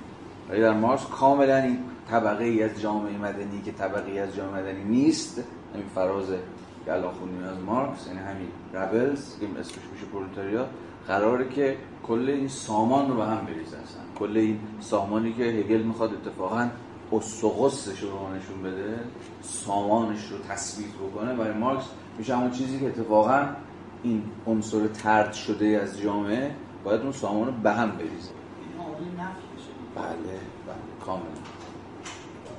و نفیش هم می‌بینید کاملا درونی خود این جامعه است. یعنی نفی جامعه سرمایه‌داری در مارکس از درون جامعه سرمایه‌داری چیزی بیرون از جامعه سرمایه‌داری نیستش. کاملا ایمننت دیگه. درش حالا باز دو تو مارکس به این ماجرا باز خواهیم گشت ولی می‌خوام بگم این فرازها رو حتما مد نظرتون باشه. کاملا باید در پرتو مارکس بخونیمش تا معنادار بشه. یا شاید برعکس. اگه بخوام مارکس رو بفهمیم ببینیم مارکس جوانی که داره نظریه پرولتاریا رو ابداع می‌کنه باید اینو بفهمیم. این فرازها رو. و حتما از این حیث نگاهی به اون کتاب فرانک رودا رو گفتم بیاندازید. نشر کانتینیوم زده 2004 همچنین کسانی که به تصادف وابستند بیکاره و کاهل می‌شوند مانند گدایان ناپل این هم به نوبه خود به این بلا می انجامد که آس و پاسها به آن اندازه غرور نخواهند داشت که معاش خود را با کار خود تأمین کنند. یعنی به اینها یه جور عاطلی و باطلی هم نسبت میده دیگه. ربلز یعنی اینا فقط بیکار نیستن. حالا بیکار شدن نمی‌تونن. نه دیگه اصلا بیکار بودن میشه بخش از انگار شخصیتشون به نوبه خود به این بلا می انجامد که ربلز با آن اندازه غرور نخواهد داشت که معاش خود را با کار خود تامین کند. با این حال مدعی آنند که حق دارند معاش آنان و آنان برسند. یعنی مدعی ولی تلاش نمی‌کنن صورت بندی یه چیزی داره می‌کنه دیگه. صورت بندی هر چقدر جلوتر میره مشخصه که صورت بندی خیلی نگاتیوی داره می‌کنه از آسو پاسو هیچ کس نمی‌تواند حقی را علیه طبیعت اظهار کند. اما در درون شرایط جامعه سختی به ناگاه شکل شرارتی را به خود می‌گیرد که این یا آن طبقه را به خود مبتلا کرده است. این مسئله پر اهمیت که توحیدستی را چگونه می‌توان چاره کرد؟ مسئله است که جوامع مدرن را به ویژه دچار تشویش و و سوال این هگل هم باقی میمونه برای توحیدستان واقعا چیکار کرد جامعه چه وظیفه‌ای داره قبال میداره اصلا وظیفه‌ای داره؟ آیا باید سرسامون اینها بده؟ یا اجازه بده همچنان مطرود و بیرون افتاده و بنابراین خطرناک باقی بمونه. ولی به نظر می‌رسه صفت هایی که داره بهشون چون مرحله به مرحله داره یه صفت رو بهشون نسبت میده که این صفت ها برآمده از اوضاع و شرایط زیستشونه. بنابراین اینکه مثلا ما بگیم این این طبقه خاص رو با یک نگاه منفی با یک نگاه مطرود شونده نگاه می‌کنه به نظر خیلی نمی‌تونه یعنی وقتی که شما به شرایط اجتماعی طبقه نسبت می‌دید خصایل و ویژه وزینی هم جالب اتفاقا متنش. ویژگی های در واقع فردیش رو برآمده از اون جایگاه اجتماعی می‌دونه که به واسطه حال کمبودهای اقتصادی و اینا داره.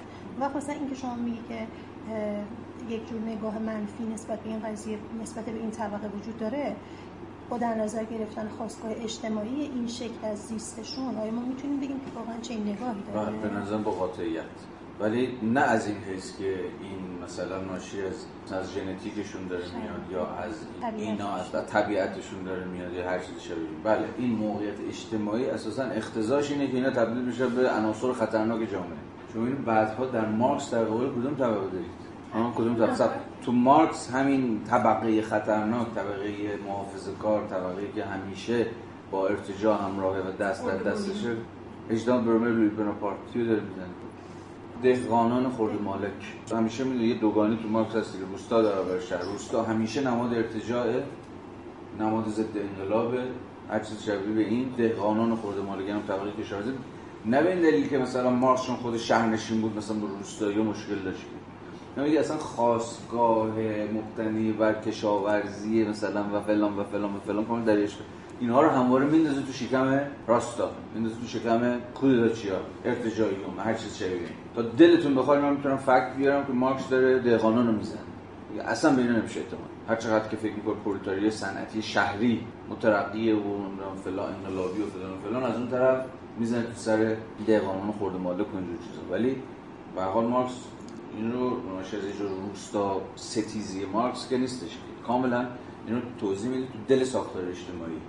به ویژه ساختار اجتماعی که داره گذر می‌کنه از فودالیسم به سرمایه‌داری. به این معنا همه طبقات قدیم کسایی که در فرماسیون شکل قدیم ریشه دارند این یعنی مثلا همون دهقانان خورده مالک و اینا همیشه در برابر انقلاب یعنی گذر مقاومت خواهند کرد. همیشه جانب ارتجاع رو می‌گیرن. یعنی کاملا به اتکای جور سازوکار تحلیلیه که این صفات حالا منفی متصف میشه به این یا آن. استکم من اینجوری میفهم خب در صورتی که قرار می بود بار مستقیم معیشت بر دوش طبقه ثروتمند بیفتد یا اگر لوازم ادامه زندگی در دیگر نهادهای همگانی مانند بیمارستان ها بنیادها و دیرهای ثروتمند برای نگه داشتن توده های روزافزون به توهی دستی افتاده در حد معیار عادی زندگی در دسترس بود معیشت نیازمندان بدون واسطه کار تعمین میگردید. یعنی میگه قرار بود که ثروتمندان مثلا تقبل بکنن و خرج نهادهای عمومی رو بدن اینا می‌شد این کارو کرد. اما چنین چیزی خلاف اصل جامعه مدنی و احساس خودبسندگی و غرور در میان افراد عضو آن می بود داره چی رو می‌زنه؟ یه جور تفکر مبتنی و خیریه دیگه. یعنی با پول ثروتمندان تولیدستان رو ردخ و فتح بکنیم با چی؟ با اصل خودبسندگی و غرور اصلا در تضاد و تعارضه. شد می‌شد این کار کرد. به خرج یه دی یه دی رو سیر کرد. ولی نه. ولی باز حواستون باید باشه که هگل نمی‌خواد به این حکم برسه که اینا باید ول کنه به حال خودشون.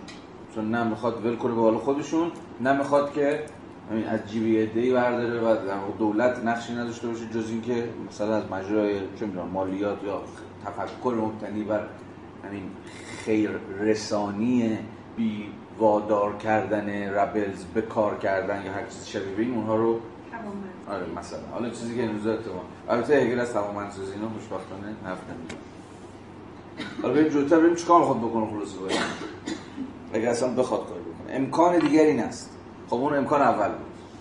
این از جیب ثروتمندان به واسطه یه جور فعالیت های خیرانه ای که نهادهای همگانی رو موظفه به این چیزی بود در فراز قبلی توش تاکید نکرد همون میشه مالیات دیگه. ثروتمندان مالیات میدن هزینه نهادهای همگانی رو تأمین می‌کنن و نهادهای همگانی خدمت رسانی می‌کنن به فقرا به توحیدستان حالا این نهادهای همگانی هم بیمارستان هاست هم دیرهای ثروتمند. یعنی اساس نهادهای خیلی مسیحی اروپایی چیزا بودن دیگه؟ کلیساها و دیرها رو این اینا بودن که سنتی. ولی خب موقع چیزی چون ان ها اینا نبود دیگه. منظورش بود نهادهای مذهبی. یعنی اساس جامعه مدنی اروپایی ممکنه اساسش روی همین کلیساهاست یکی روی اصناف سنتا تاریخا اصناف بخش از جامعه مدنی بودن که حالا بهش می‌رسه یه بخش دیگه نهادهای مذهبی. که مثلا در یه سری از امور به ویژه مثلا حالا آسیب ها نمی‌دونم فقر گشتگی فلان اینا هنوزم فعالن دیگه. و بعدا شما احتمالاً از خودتون خواهید پرسید که چرا نهاد مذهبی در ایران سنتا و تاریخ اصلا هیچ ربطی به این ماجرا نداشتن؟ داشتن؟ بعد خب فتح توهی دستان آسیب های اجتماعی و هر چیز ببینیم هیچ وقت. هنوز که هنوزه یه فقیر یه بدبخت یه سیل زدن.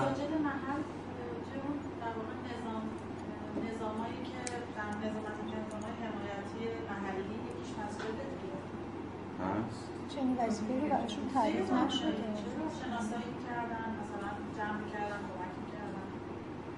این ربطی به نهاد مسجد نداره. یه سری افراد خیر از طریق مثلا مسجد محل مثلا پول جمع می‌کنن مثلا میرسونن به این یا میرسونن به اون. این هم به شکل خیلی تصادفی اتفاق میفته ممکنه باشه ممکنه نباشه. این بیشتر همبستگی سنتیه تا با محوریت مثلا نهادی مثل نهاد مسجد. ولی اصلا قابل قیاس نیست. من مثلا مساجد یا نهادهای مذهبی در اسلام از حیث خدمات اجتماعی که به جامعه عرضه می‌کنم با نهادهای مسیحی. خودمون دیگه اصلا تو اسلام شما چیز ندارید دیگه. مفاهیمی که مبتنی بشه بعد اینکه آقا بریم تو جامعه و دستگیری کنیم و فلان کنیم بنیادن نداریم. یکیش اصلا مفهوم آگاپه است توی چیز مسیحیت عشق محبت. این خود به خود چیزهای خودش هم خواهد ساخت. ما به ازاقای مادی خودش هم خواهد ساخت. دستیاری همسایه فلان اصلا خود مفهوم همسایه و خیلی چیزای متفاوته. ببینید اگر که مثلا دول مرکزی رو در مسیحیت چه بدونم عشق بدونید. در حالی که دال مرکزی رو حالا بنا به روایت های مرسوم عدالت بدونید. در اون صورت دیگری در اسلام عدالت. بدونید. حالا بنا به خاتم که صورت می‌گیره. اون وقت دالی که دیگری برای تو از قبل اون مهم میشه یا دیگری رو می‌تونی در واقع یه جوری حالا ساپورت بکنی متفاوت میشه. ممکنه که مثلا در اتفاقا به واسطه دال مرکزی در واقع احساسات گرایی عاشقانه محبت آمیز در مسیحیت یه نماد نهادی مثل خیریه در بود. اما خب ما می‌تونیم در عدالت محوری در یک فضای اسلامی که عدالت دال مرکزی هستش واسطه های مثل مثلا چه این اسمشون نمی‌دونم. این چیزهای مختلف مالی که شما مثلا وضع می‌کنید یه سری قوانینی که شما مثلا باید خمس و قرار همین از اینو باید پرداخت بشه. چرا؟ خب این معطوف به چه کسی داره اتفاق میفته؟ هم یک تعدیل ثروتیه که معطوف به اینه که اتفاقا تعریف شده به یک نهادها به یک افراد خاص طبقات خاص اخشار خاص تعلق بگیره و دیگری اینجا اتفاقا دیده میشه. منتها نه با اون واسطه ها می‌خوام بگم که ضرورتا اگر که واسطه های اهمیت یابی دیگری مشابه نیست به نظر من چون اساسا نمیشه. می‌دونید وقتی از یک جمع صحبت می‌کنیم از یک جماعت مسلمان یا جماعت مسیحی اساسا نمیشه که در واقع اون دیگری رو نبینیم اون تا حالا فیلترهای دیده شدن و فیلترهایی که از قبل اون باشون وارد مراوده بشیم به نظر من می‌تونه بنا به هر مذهبی این بحث بسیار جذابی رو لازم بدید. خاطرش کنیم چون بسیار بحث خرکی و جدی و بسیار جذابیه و بازم ما توش فقط یه خاطره بگم براتون فقط تمامش کنیم. خاطره که کنم تو روایت دوستان در مناطق زلزله زده کرمانشاه در اونجاها هم اجازه که فلاکت بدبختی و کسافت زده وضعیت رو و افراد تا همین امروز هم خیلی ها سرسامونی ندارن جای برای خواب ندارن اونجا هم اجازه ندارن ملت دارن تو مساجد بخوابن. چرا؟ چون مثلا نگرانم مسجد مثلا نجس شده؟ نمیشه مثلا زنان مثلا چون عادت ماهیانه میشن یا هر چیز شبیه این. به نظرم تا تهش کجا؟ کجا؟ نه قربونت. مسجد توپ وایسادن اونجا.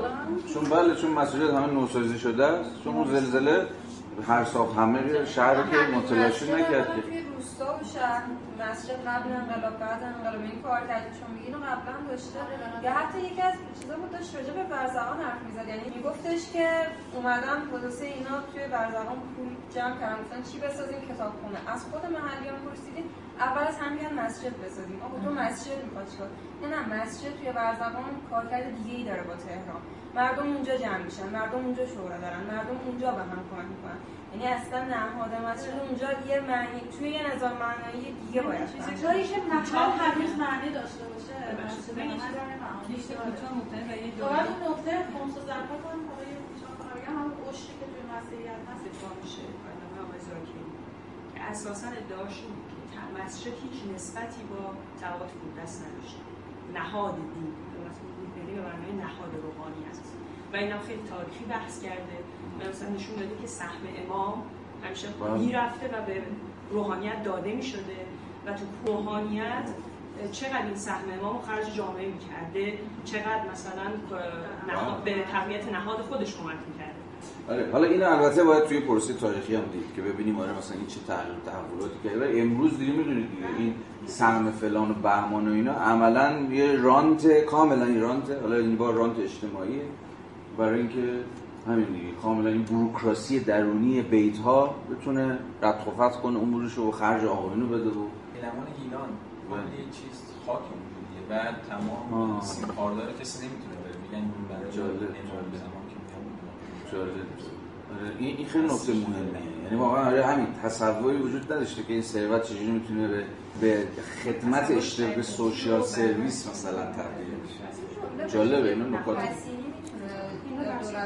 سوسیال دموکرات مدرن رو هم بزنه از همین ثروتمندان و پوش فقرا مثل مثلا حقوق بیکاری. نه حقوق بیکاری که بر خب این نقد مثلا حالا برگردیم به بحث از مجرا همین سوال. نقد لیبرال ها به دولت های رفاه همینه دیگه.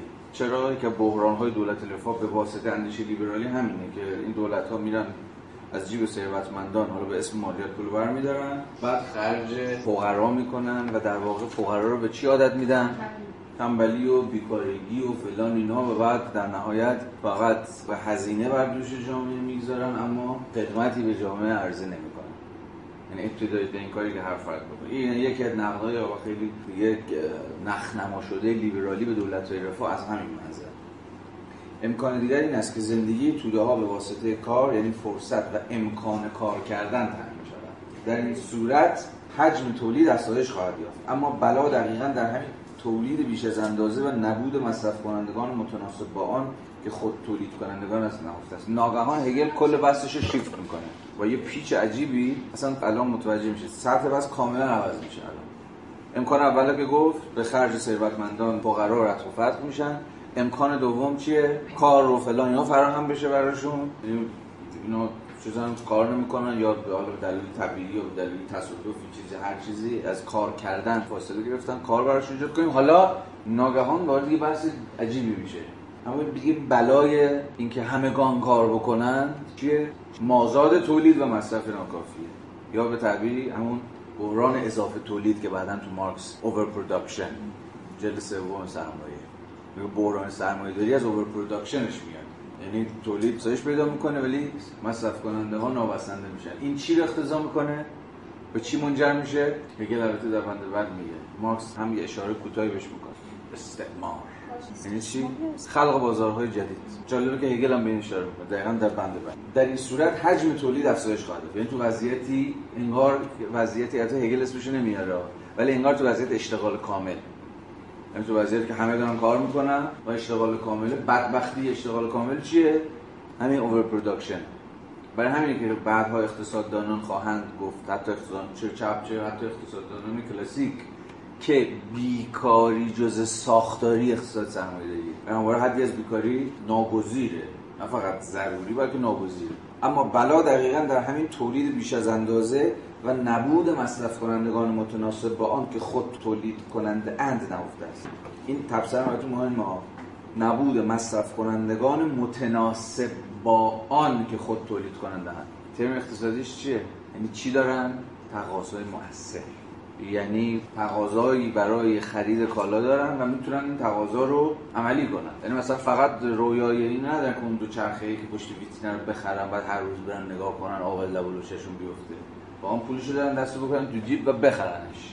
چون شما یه تقاضای عمومی داری هم چیزی که همه دوست دارن داشته باشن ولی خب زورشون ندارن پولشون ندارن درآمدشون نمی‌رسه. تقاضای مؤثر تقاضایی که شما می‌تونید تقاضات عملی بکنید دقیقا اینجا ترم هگل به نظرم کاملا ناظر بر اینه.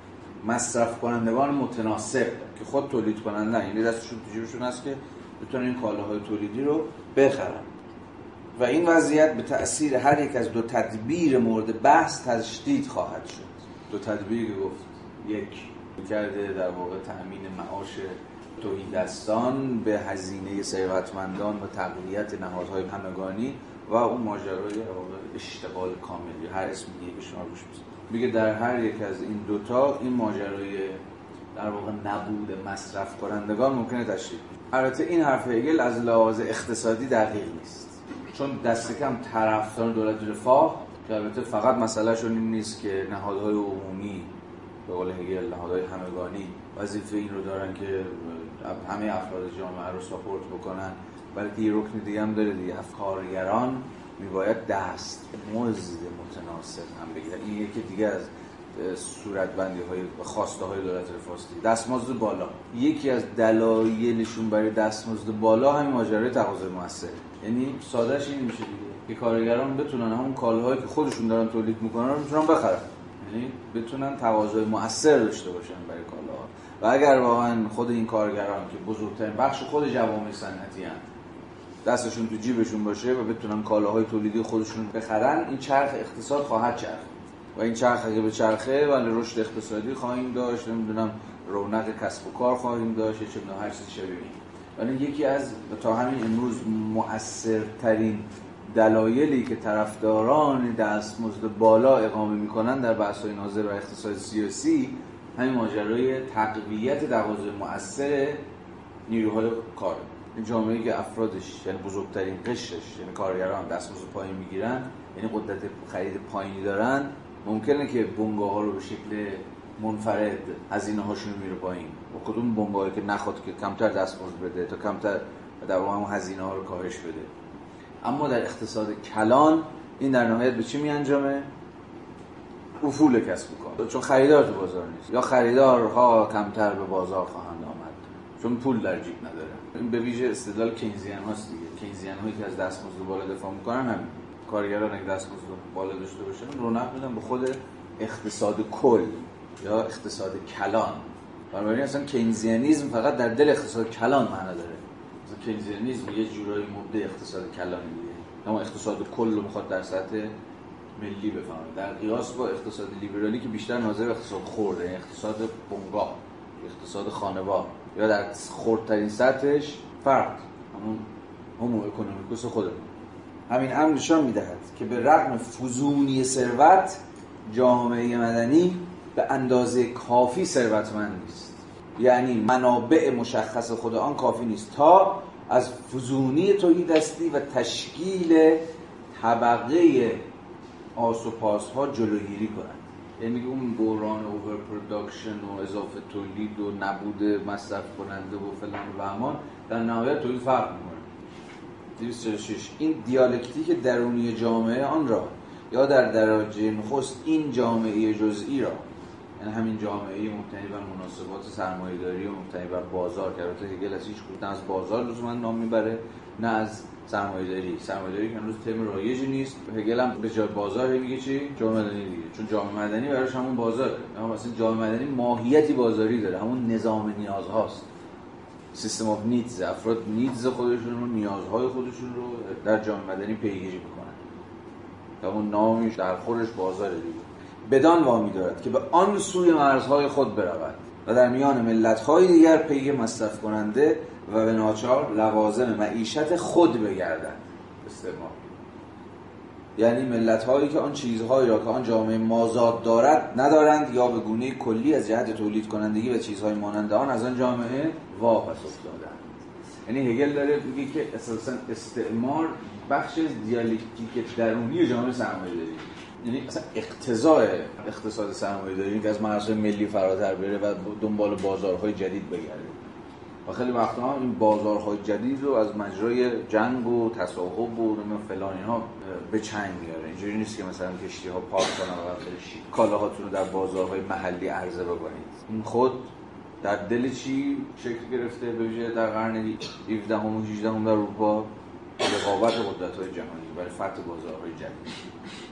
این در زده دهن اون صاف کرده این سعی کرده اونو بندازه بیرون تا بازارها جدید فتح بشه. و خب این بازی همچنان در زمان ما هم حالا اشکال جدیدی ادامه داره. البته در مارکسیسم که تبدیل میشه به نظریه‌ای برای مفهوم ترم مارکسیستی برای همین ماجرایی که الان صحبتش کردیم.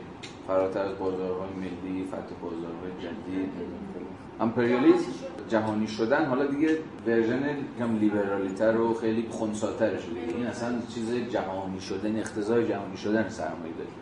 و البته مارکس از همون ایدولوژی آلمانی می‌دونست که سرمایه داری نمی‌تونه جهانی نباشه. ایدولوژی آلمانی اونجا خواهیم دید که مارکس به صراحت میگه سرمایه داری نمی‌تونه در اون مرزهای ملی محدود بشه. اصلا به اقتضای منطق خودش باید از مرزها فراروی بکنه. از بند 250 به بعد هگل وارد بحث در واقع دیگه از پلیس رو ترک می‌کنه و وارد مفهوم مهم corporation ها میشه اصناف میشه.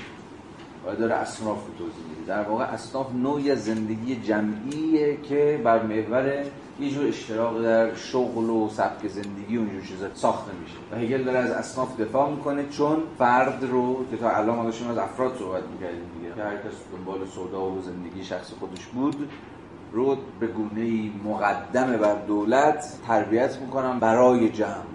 یا در نسبت با منافع یک کل بزرگتر از خودش عمل بکنه. یعنی افراد سادهش کنیم افراد به واسطه عضویتشون در اصنافی که یاد می‌گیرن فقط خودشون نیستن.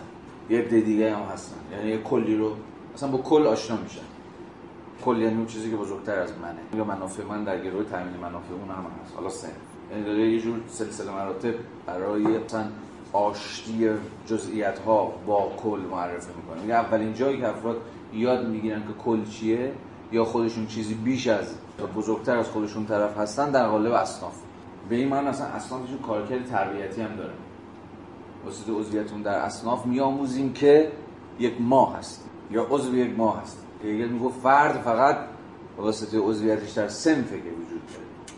251 کاری که از سوی جامعه مدنی انجام می‌گیرد بنا به ماهیت جزئی به شاخه‌های متفاوت تقسیم می شود یعنی همون مشاغل همون تقسیم کار در اون جامعه مدنی شغل‌های متفاوت.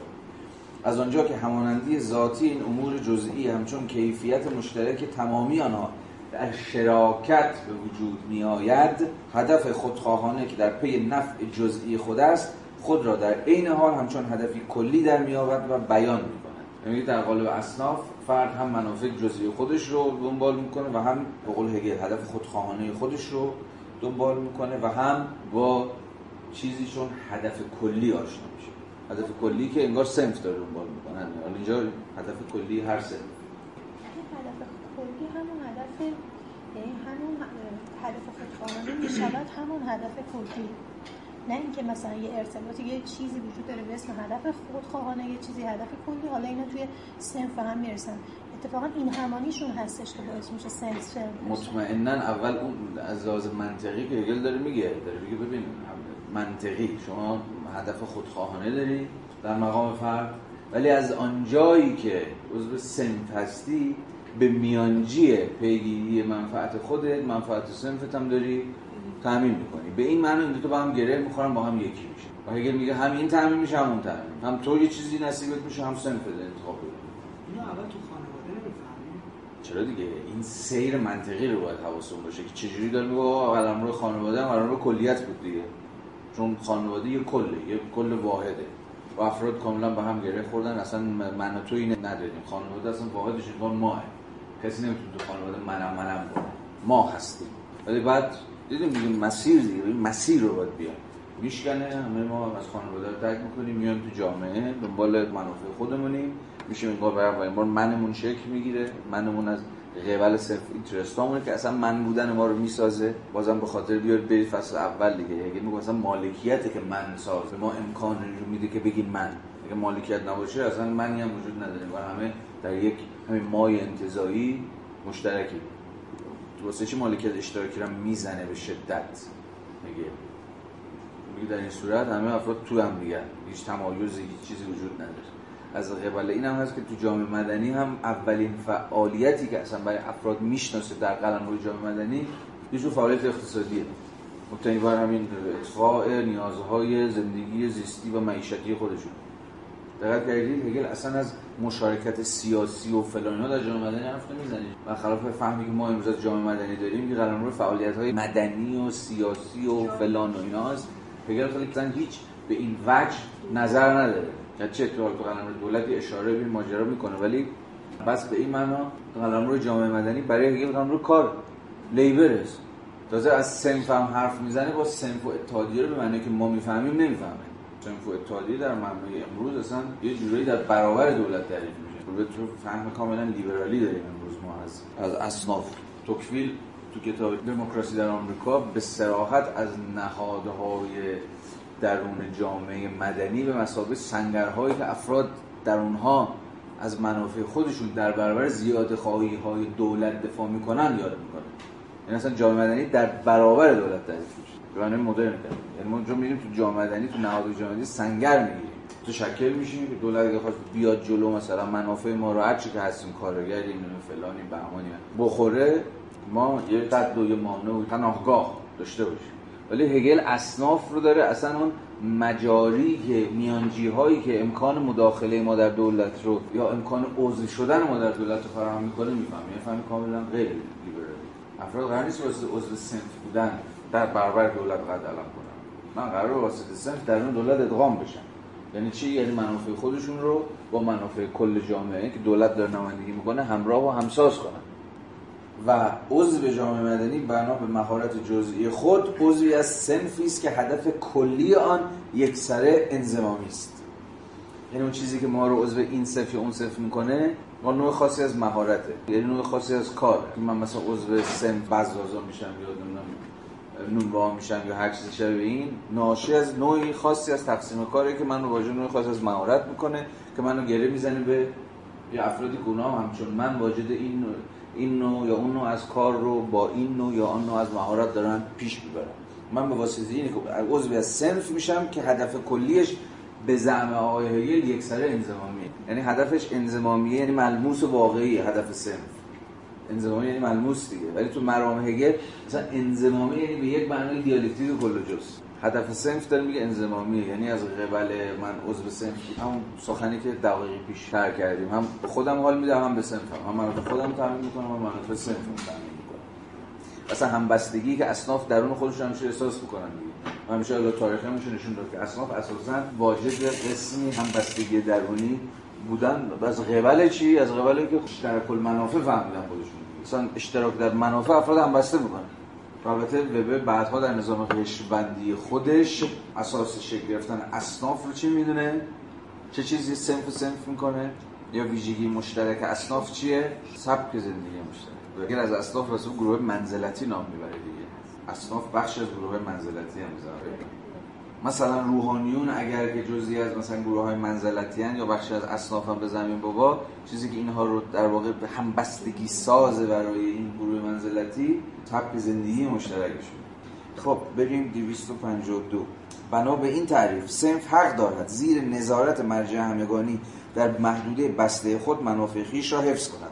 اعضای تازه را بر بنیاد صفت عینی مهارت و درستی آنان و به تعدادی که به حکم قرائن کلی تعیین می‌گردد و اعضای خود بیافزاید. از اعضای خود در برابر احتمال‌های خاص حمایت کند. و به دیگران به گونه آموزش دهد که شایستگی عضویت را پیدا کنند. یک دیگر از کارکردهای صنف الازلیگر آموزشه صنف ها آموزش میدن افراد رو که اصلا عضو صنف بشن که با صنف همراه بشن که بتونن خودشون رو با صنف هم پوشان بکنن یا همراه و همقدم بکنن. خب بله کاملا هم. بله. یعنی آموزش باید فرد رو عضو گروه کنه. عضو یه چیز گنده تر از خودش بکنه حالا دولت ملت سن هر چیز. تو مقطع های مختلفی که شما حالا با آموزش معمولی مشخصه. یعنی شما میگه که تو فرد نیستی. یا به تعبیر تو فقط فردی هستی در درون یه جمع در درون یک ما. خلاصه اینکه این حق را دارد که نقش خانواده دوم را برای اعضای خود ایفا کنه. یعنی اصلا سنف رو درجه خانواده داره ارتقا میده. چجوری خانواده قرار بود همبستگی ساز باشه و یه وحدت و کلیت رو بسازه؟ اینجا مهمه. اما با این تفاوت که این کلیت درون سنف کلیت دیگه داره دیگه طبیعی نیست. یا کلیتیه که اجزا رو در درون خودش داره. یعنی من به عنوان من درون یک ماه سنفی عضو میشم. برخلاف خانواده که درش همین منی وجود نداره همین فقط یه کلی به نام خانواده در کار این بار. این حق را دارد که خانواده دوم را برای اعضای خود ایفا کند. نقشی که باید در مورد جامعه مدنی به گونه کلی که از افراد و نیازهای جزئی آنها دورتر است نامعینتر باقی بماند. بند 253 خانواده نه تنها بنیاد محکم خود را از این جهت که معاش آن تضمین می شود به شرط داشتن صلاحیت معین در سنف مییابد چرا؟ چون به حال اعضای خانواده هر کدوم کاری در بیرون دارن. یه روز سن کنن دیگه. یعنی تأمین معاش خانواده در گروه کاریه که من و شما در جامعه مدنی در قالب این صرف یا اون صرف داریم انجام میدیم. یعنی بنیاد تأمین مالی خانواده در صرف به این معنی ساده بودم است بلکه این دو یعنی معاش و صلاحیت آن به رسمیت شناخته میشن. به گونه که عضو فلان سنف نیازی بدان ندارد که شایستگی به درآمد ثابت و ممر معاش خود را یعنی این واقعیت را که کسی هست با مدرکی بیرونی نشان دهد. بدین ترتیب این امر هم به رسمیت شناخته می شود که او به کلی تعلق دارد که آن کل خود یکی از اعضای جامعه به گونه کلی است. یعنی چی؟ او به کلی تعلق دارد که آن فلان. سنف دیگه. یعنی فقط به کلی تعلق داره. یعنی باز اینجا ما انگار سلسله مراتب کل هم داریم در سنف از فرد طبعا کلی تره ولی در قیاس مثلا با دولت خود جزئی از جامعه مدنی.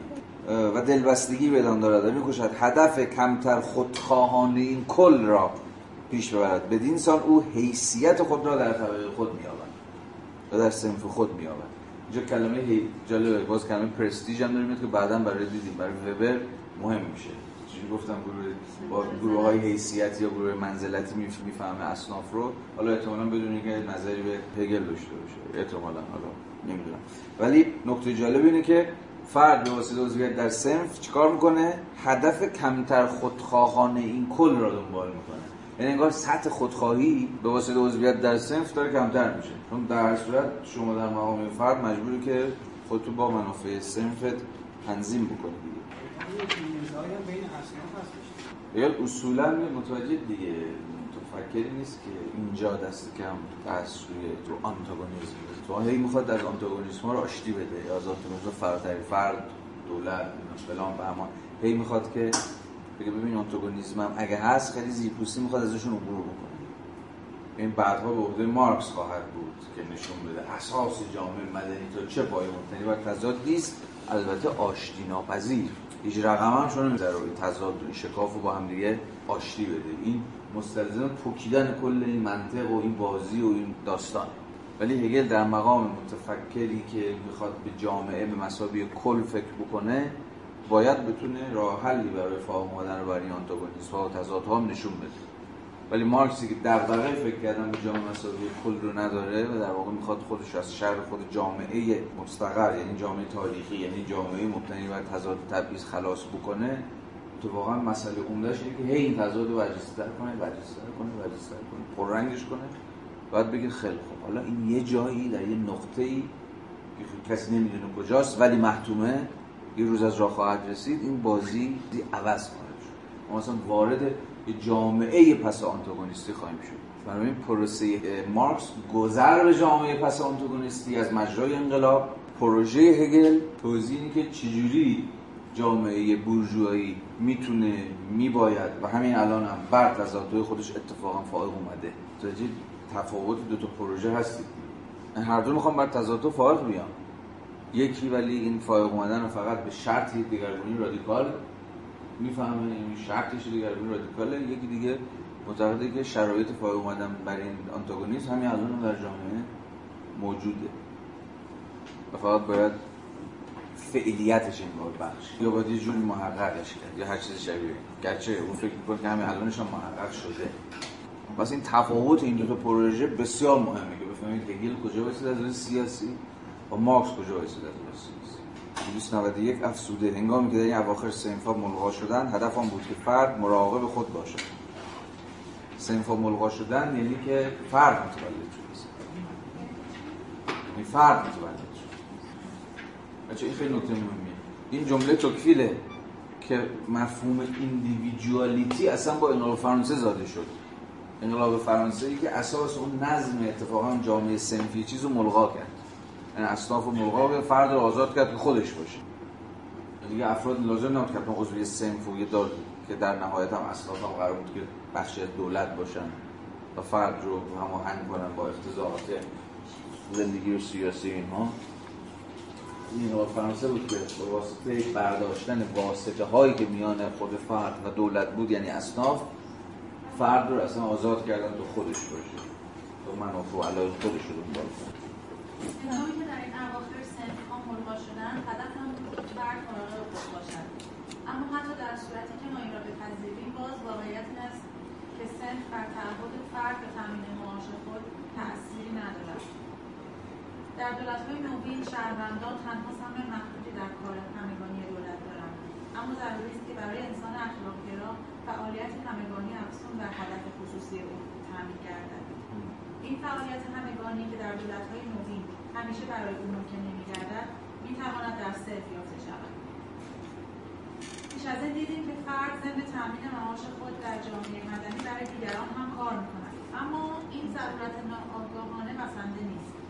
این فعالیت تنها در, در, در سن بخشی دانسته و متفکرانه از زندگی اخلاقگرایانه اوکی اوکی درست دانسته و متفکرانه از زندگی اخلاق گرایانه می شود بیگمان سنف باید زیر نظارت عالی دولت قرار گیرد. زیرا در این صورت دچار تحجر و رکود خواهد بود.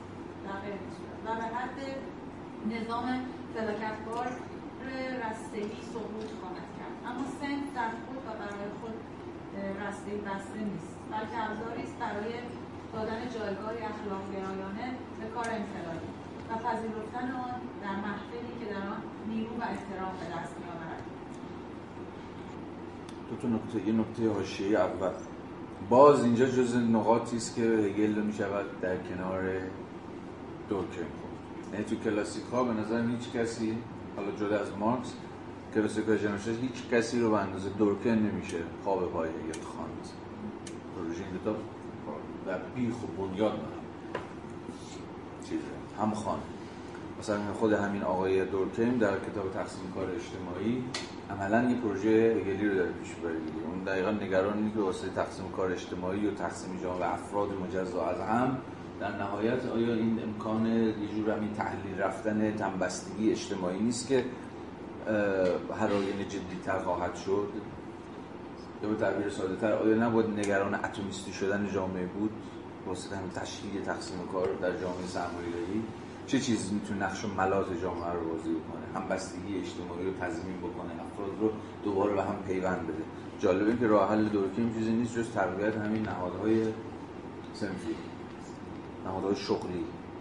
که داره میگه متلاشی شدن به واسطه این پروژه اصلا مدرنیته سرمایه دارانی ولی حالا دوباره به دورکیم داره. به یه احیای اینو فکر می‌کنه. به زبان ساده تر داره از این حرف می‌زنه که همبستگی افراد به میانجی تقویت جامعه مدنی ممکنه.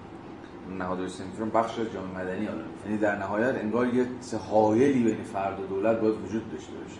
نه فقط دولت حاکم همه چیز از بالا بخواد به شکل پلیسی مدیریت کنه و سامان بده و نه جامعه که فقط مجموعی از افراد پراکنده به دور از هم. نه این نه اون. این مستلزم چیه؟ این وسط پررنگ شه یعنی چی؟ یعنی جامعه مدنی پررنگ شه و این باز یعنی چنین تشکل ها نهادهای حالا بیشتر میگه سنفی و شغل و اینها جون بگیرن تقویت بشه. ویراست دوم کتاب تقسیم کار که ترجمه فارسیش هم هست اونجا داره راجع مفهوم به تفصیل بیشتری حرف می‌زنه.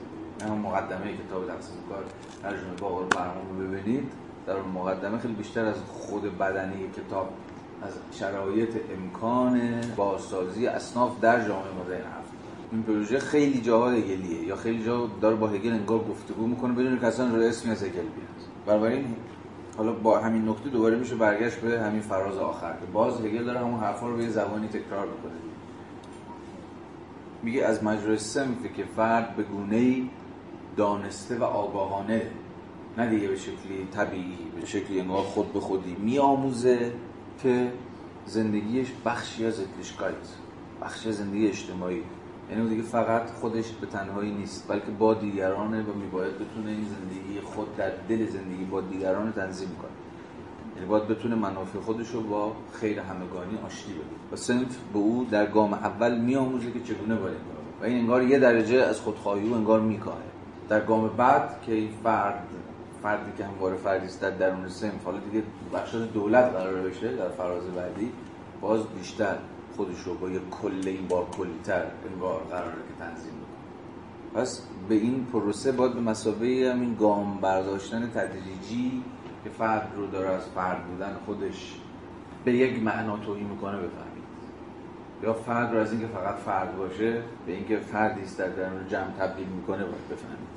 هر مرحله یک گام به پیشه و حالا ما وارد فصل دولت جایی که دیگه عملا درون دولتی بریم 257 خب حالا هگل می‌خواد به ما نشون بده که چرا و به چه معنا دولت همان دیگه قلمرو آشتی تام و تمام فرد با جمع. یا به تعبیری در اون جایی که آزادی عینی و آزادی سوبژکتیو آزادی objective و آزادی سوبژکتیو و هم گره لطفا نگاه کنید. من 258 رو پاراگراف دومش رو اون اواسطش. اقلانیت از دیدگاه انتظایی به طور کلی از اتحاد و نفوذ به جانبه کلیت و فردیت تشکیل می شود. مثلا داره اقلانیت رو به عقلانیت از دیدگاه انتزاعی داره میگه اون اتحاد کلیت و فردیت individuality و universality ه و این قلمروش دولته در دولتی که تو با هم هم فرد فرده هم کل کله. کل فقط از مجرای افراد وجود داره افراد برسازندش وجود داره و افراد هم فقط به بخشی از کل هستن هست که فرده. مثلا فردیتش به رسمیت شدن این همون دور دیالکتیکی هگل دیگه. شما در هگل هموری دور دیالکتیکی دارید. فرد فقط به واسطه در کل و کل فقط به واسطه برساختگیش به دست افراد. هیچ کدوم از این انگار نمیشه از هم جدا کرد یعنی هم دور دیالکتیک لازم ملزوم هم دیگه. اقلانیت در اینجا به معنای انزمامی حواستون هست دیگه. هر کجا این دوست ما گذاشته متجسم شما زیر انزمام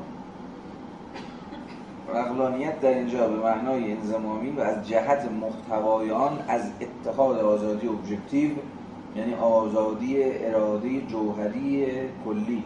و آزادی سوبژکتیو یعنی آزادی معرفت فردی و آزادی اراده در پیگیری هدفهای جزئی از سوی آن تشکیل میشه. و از جهت فرم آن از کردار خودخواسته مطابق با قوانین و اصول مبتنی بر تفکر و در نتیجه کلی تشکیل میشه باز دوباره همونو داریم. عقلانیت اتحاد آزادی ابژکتیو و آزادی ابژکتیو چیه؟ آزادی اراده جوهر کلی. به تعبیری همون آزادی داره از آزادی چیز حرف می‌زنه؟ از آزادی ایجابی انگار داره حرف می‌زنه. آزادی ایجابی که در پیوند با ضرورت تن دادن تسلیم شدن به یک اراده عقلانی که شما می‌گوید که مثلا امر خیر چیه یا امر rational چیه هر چیز شبیه شما چه باید در برابر آزادی سوبژکتیو یعنی آزادی من شما دیگه که بگه بدویم دنبال هدف های خود باز اتحاد این دوتاست هم آزادی سوبژکتیو آزادی فردی هم آزادی ابژکتیو یعنی تن دادن به کل بزرگتر از خودم. به گونه در خود و برای خود عقلانیه. و هم باید بهش تن بدن حال نمایندهش میشه دولت.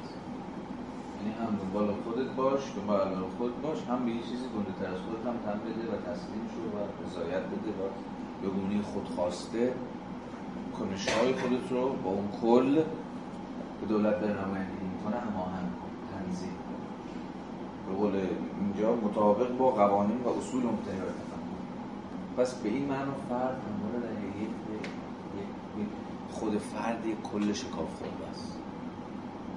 یه فرد همواره دوانه است. هم خودشه هم دیگران یا با دیگران. هم و به معنی. یعنی اگه بخوام ترجمهش کنیم در خود برای خدا هم خود تکینشه هم خود اجتماعیش. بعدها شاید در جامعه شناسی بشود گفت که این به بچه کنش متقابل نمادین البته بازم بدون که ربطی به دیگه داشته باشه این سنت تبدیل شد به چی؟ آی و می. آی همون بچه فاعلی منه. همون جایی که می‌تونم بگم من چنین می‌کنم یا چنین کار می‌کنم. کار نمی‌کنم اینو می‌خوام نمی‌خوام هرچی و می اون چیه منه؟ اون من اجتماعی منه که واسطه نسبتش با دیگران از قبل کنش نماد متقابلی که با دیگران داره و دیگران ازش انتظارات و توقعاتی دارن و او رو وادار به کنش هایی می‌کنن این تعریف میشه. یعنی من فاعلی و من انبار مفعولی. گرچه در هگل چیزی چون آی و می وجود نداره در اگه چیزی وجود داشته باشه احتمالا اتحاد آی و ویه من و ما. دیالکتیکی با هم دیگه با هم در آشتی هستیم. حالا به یه چیز به یه تعبیر کنش مقام نمادین ما نیست. باز من از اون حیثی که برآورنده توقعات و چشم های دیگران از خودشه. میگه چیز میگه جامعه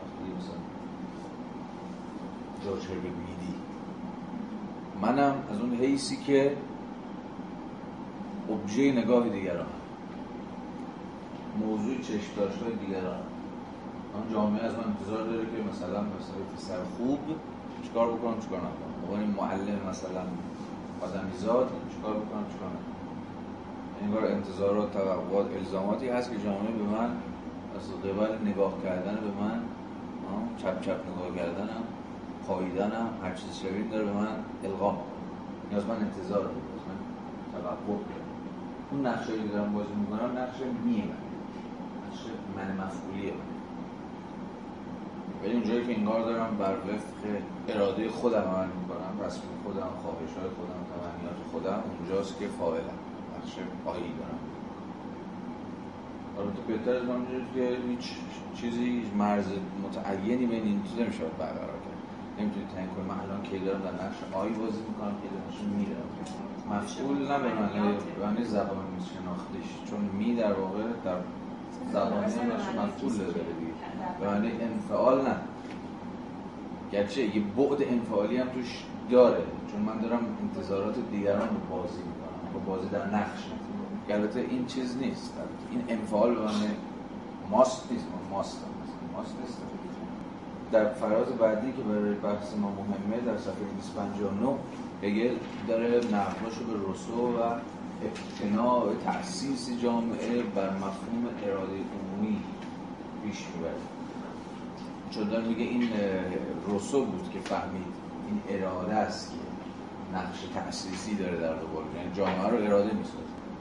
این اولیه و جهت محتوا این چیزی بود در این بعد سراغ از جهت فرمان چجوریه؟ و دیگه اینو روی داره میگه علاوه فرم جمله قبلی صفحه 294 که داشتیم میخوندیم اونجا میگه که از جهت فرم هم باز در نهایت شما چی دارید؟ حالا این فرم و محتوا حالا تفاوت این دوتاش که از تفاوتش بگذریم ولی در این جمله داره میگه که عقلانیت از لحاظ فرمال دیگه از لحاظ محتوای اون اتحاد اون دو آزادی بود. آزادی عینی و آزادی سوبژکتیو بود که کردیم.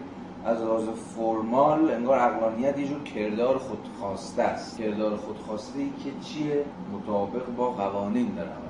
عقل از فرمالیستی قسمی انگار کرداری است مطابق با قوانین و اصول مبتنی و تفکر که کلیه البته حواستون هست از یه جور عقل در اون جامعه حرف و از من و شمایی که در مقام شهروندان کنش عقلانی داریم یا کردار عقلانی داریم یعنی یعنی چی کردار عقلانی داریم؟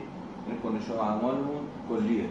یعنی چی کلیه یعنی مطابق با قوانین عقله نه عقل میگه چی بکنیم چی نکنیم. و از همه ما هم یه انتظار داریم. اینجوری نیست که از من یه انتظار داشته باشه از شما انتظار دیگه این فراز 295 بسیار از حیث نقدای هگل به روسو مهمه. این مفهوم یعنی مفهوم در مقام تفکر. باید گفت که این دستاورد روسو بود که اراده را همچون اصل برچسب صفحه 299 نه این می‌تونم کردید بگو. همینه. 295 خط چاپ.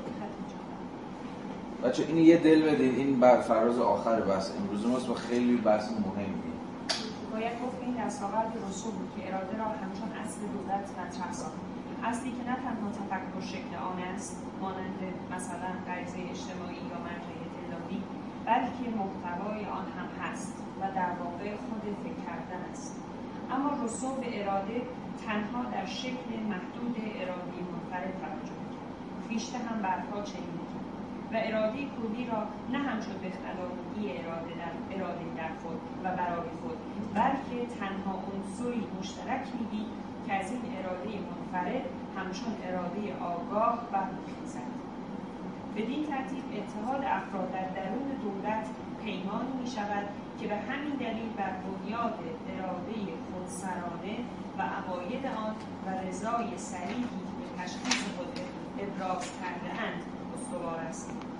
و نتایج ثانوی که از این امر ناشی می شود و صرفا به فهم ارتباط دارند عنصر اصلی را که در خود و برای خود موجود است و مرجعیت و شکوه زمانداری آن را نابود می‌سازد عنصر اصلی را که در خود و برای خود موجود است و مرجعیت و شکوه زمانداری آن را نابود در نتیجه آنگاه که این تجریدها از قدرت برخوردار شدند تا آنجا که ما خبر داریم برای نخستین بار در تاریخ انسان منظره هولناک آراستند که در آن تمامی شرایط موجود و مفروض در درون دولتی عمده و بالفعل سرنگون و اصول تأسیسی آن از همان اصلهای نخستین مطلقا در چارچوب تفکر زیر و رو شد.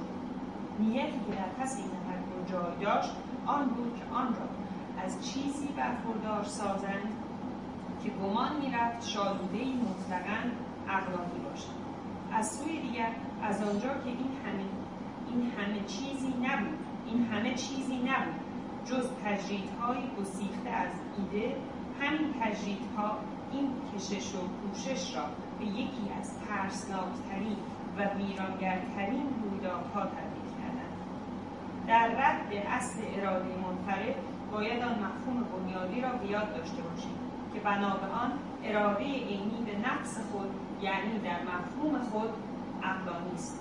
چه افراد این را دریابند و به تشخیص خود اراده کنند چه افراد این را در نیابند و به تشخیص خود اراده نکنند. مرسی. ببینید چنان که گفتم این فراز نقد رسول او اهمیت رسو رو در میابه. از این حیث که رسو اهمیت اراده در تأسیس دولت رو یا اراده مثلا اصل دولت رو برای بار اول روش تاکید یعنی اراده است که دولت رو بنیان مینه اما میگه مشکل این فقط یه امتیاز کوچیک برای رسو. اما رسو زمانی باعث ایجاد مشکل میشه که این اراده رو به مسابقه یه امر مشترک بین اراده های منفرد بفهمه یعنی جایی که این اراده قرار تبدیل بشه به اراده عمومی یعنی همون جنرال ویل و این جنرال ویل نقشی مؤسس نقشی constitutive بازی بازی کنه در قبال جامعه. یعنی اراده عمومی که جامعه رو می‌سازه. اما این اراده عمومی چیزی جز اشتراک اراده های منفرد یعنی انگار اراده های من و شما نیستش. و این امر یعنی چی؟ این اراده واجد عقلانیتی نیست. ناشی از این که اراده های ما با هم متحد شده مثلا با هم یکی شده شده general will و حالا این نقشی مؤسس بودار بنیان های دولت میشه برای این اراده عمومی من شما در مقام یک, یک اشتراک تصادفی. یعنی باز بنیان این اراده میشه چی؟ همون contingency میشه arbitrariness چند جلسه پیش یه اشاره کوتاهی به این داستان کرده بود یعنی دیگه این اراده برخلاف اون چیزی که آقای هگلس میشه می‌ذاره اراده ابژکتیو در خود و برای خود عقلانی نیستش. کاملا مبتنی میشه بر حوادث و تصادف ها بر احتمالات بر خودسرانگی ها اراده عمومی در نهایت توضیح دهنده ساخته شدن یه سوژه جمعی به نام مردم دیگه. یعنی مردم که اراده عمومی دارن. و این اراده عمومی معلوم از محتوایی معلوم نیست که چیه. خود تاریخیه. با. و فقط اراده عمومیه که به زعم روسو وجاهت داره وجاهت تأسیسی داره در قبال دولت. از همینجا هم هست که نظریه دموکراسی مدرن مدیون مدیون روسو و مفهوم اراده عمومیش میشه. ولی هگل نگران اینه که این اراده عمومیه دقیقا به دلیل تاریخی بودنش ممکنه سر از هر چیز در بیاره.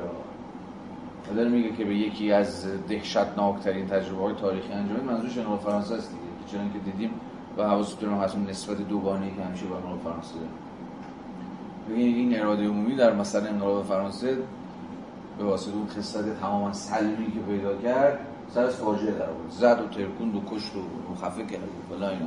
و واجد هیچ عقلانیتی نبود. هیچ چند ابجکتیوی نداشت.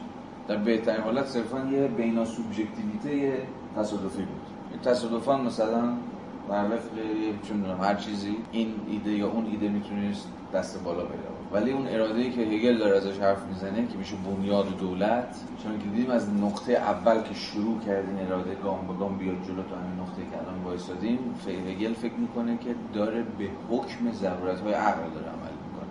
برای همین هم هست که چه من شما بخوایم چه نخوایم داره میگه چه تشخیصش بدهیم و به آن عمل کنیم و چه تشخیصش ندهیم و به آن عمل نکنیم چیزی از عقلانیتش کم نمیشه. ولی فیلسوف این عقلانیت رو انگار یعنی آقای هگل این عقلانیت رو شنیده و الان کاری نمی‌کنه انگار جز اینکه صرفا برای ما روایت کنه که عقل از ما چه انتظار چون تو پیداشناسی هم گفته بود دیگه کار فیلسوف نظرورز این نیست که چیزی از خودش بیافزایه به جهان. فقط looking on می‌کنه. فقط نظاره می‌کنه و تماشا می‌کنه. و من فقط کارش گزارش کردنه. خود عقل که انگار داره مراحل خودش رو یک به یک آشکار می‌کنه. چون هگل فقط راوی این روند ضروری. بنابراین باز مشخصه که هگل تا چه پایه داره از سنت های جمهوری خواهی و سنت های دموکراسی فاصله می‌گیره. یک. و دوم تا چه پایی داره از مسئله ابتنای مبتنی کردن کل سامانی سیاسی خودش به آرای عمومی تن می‌زنه.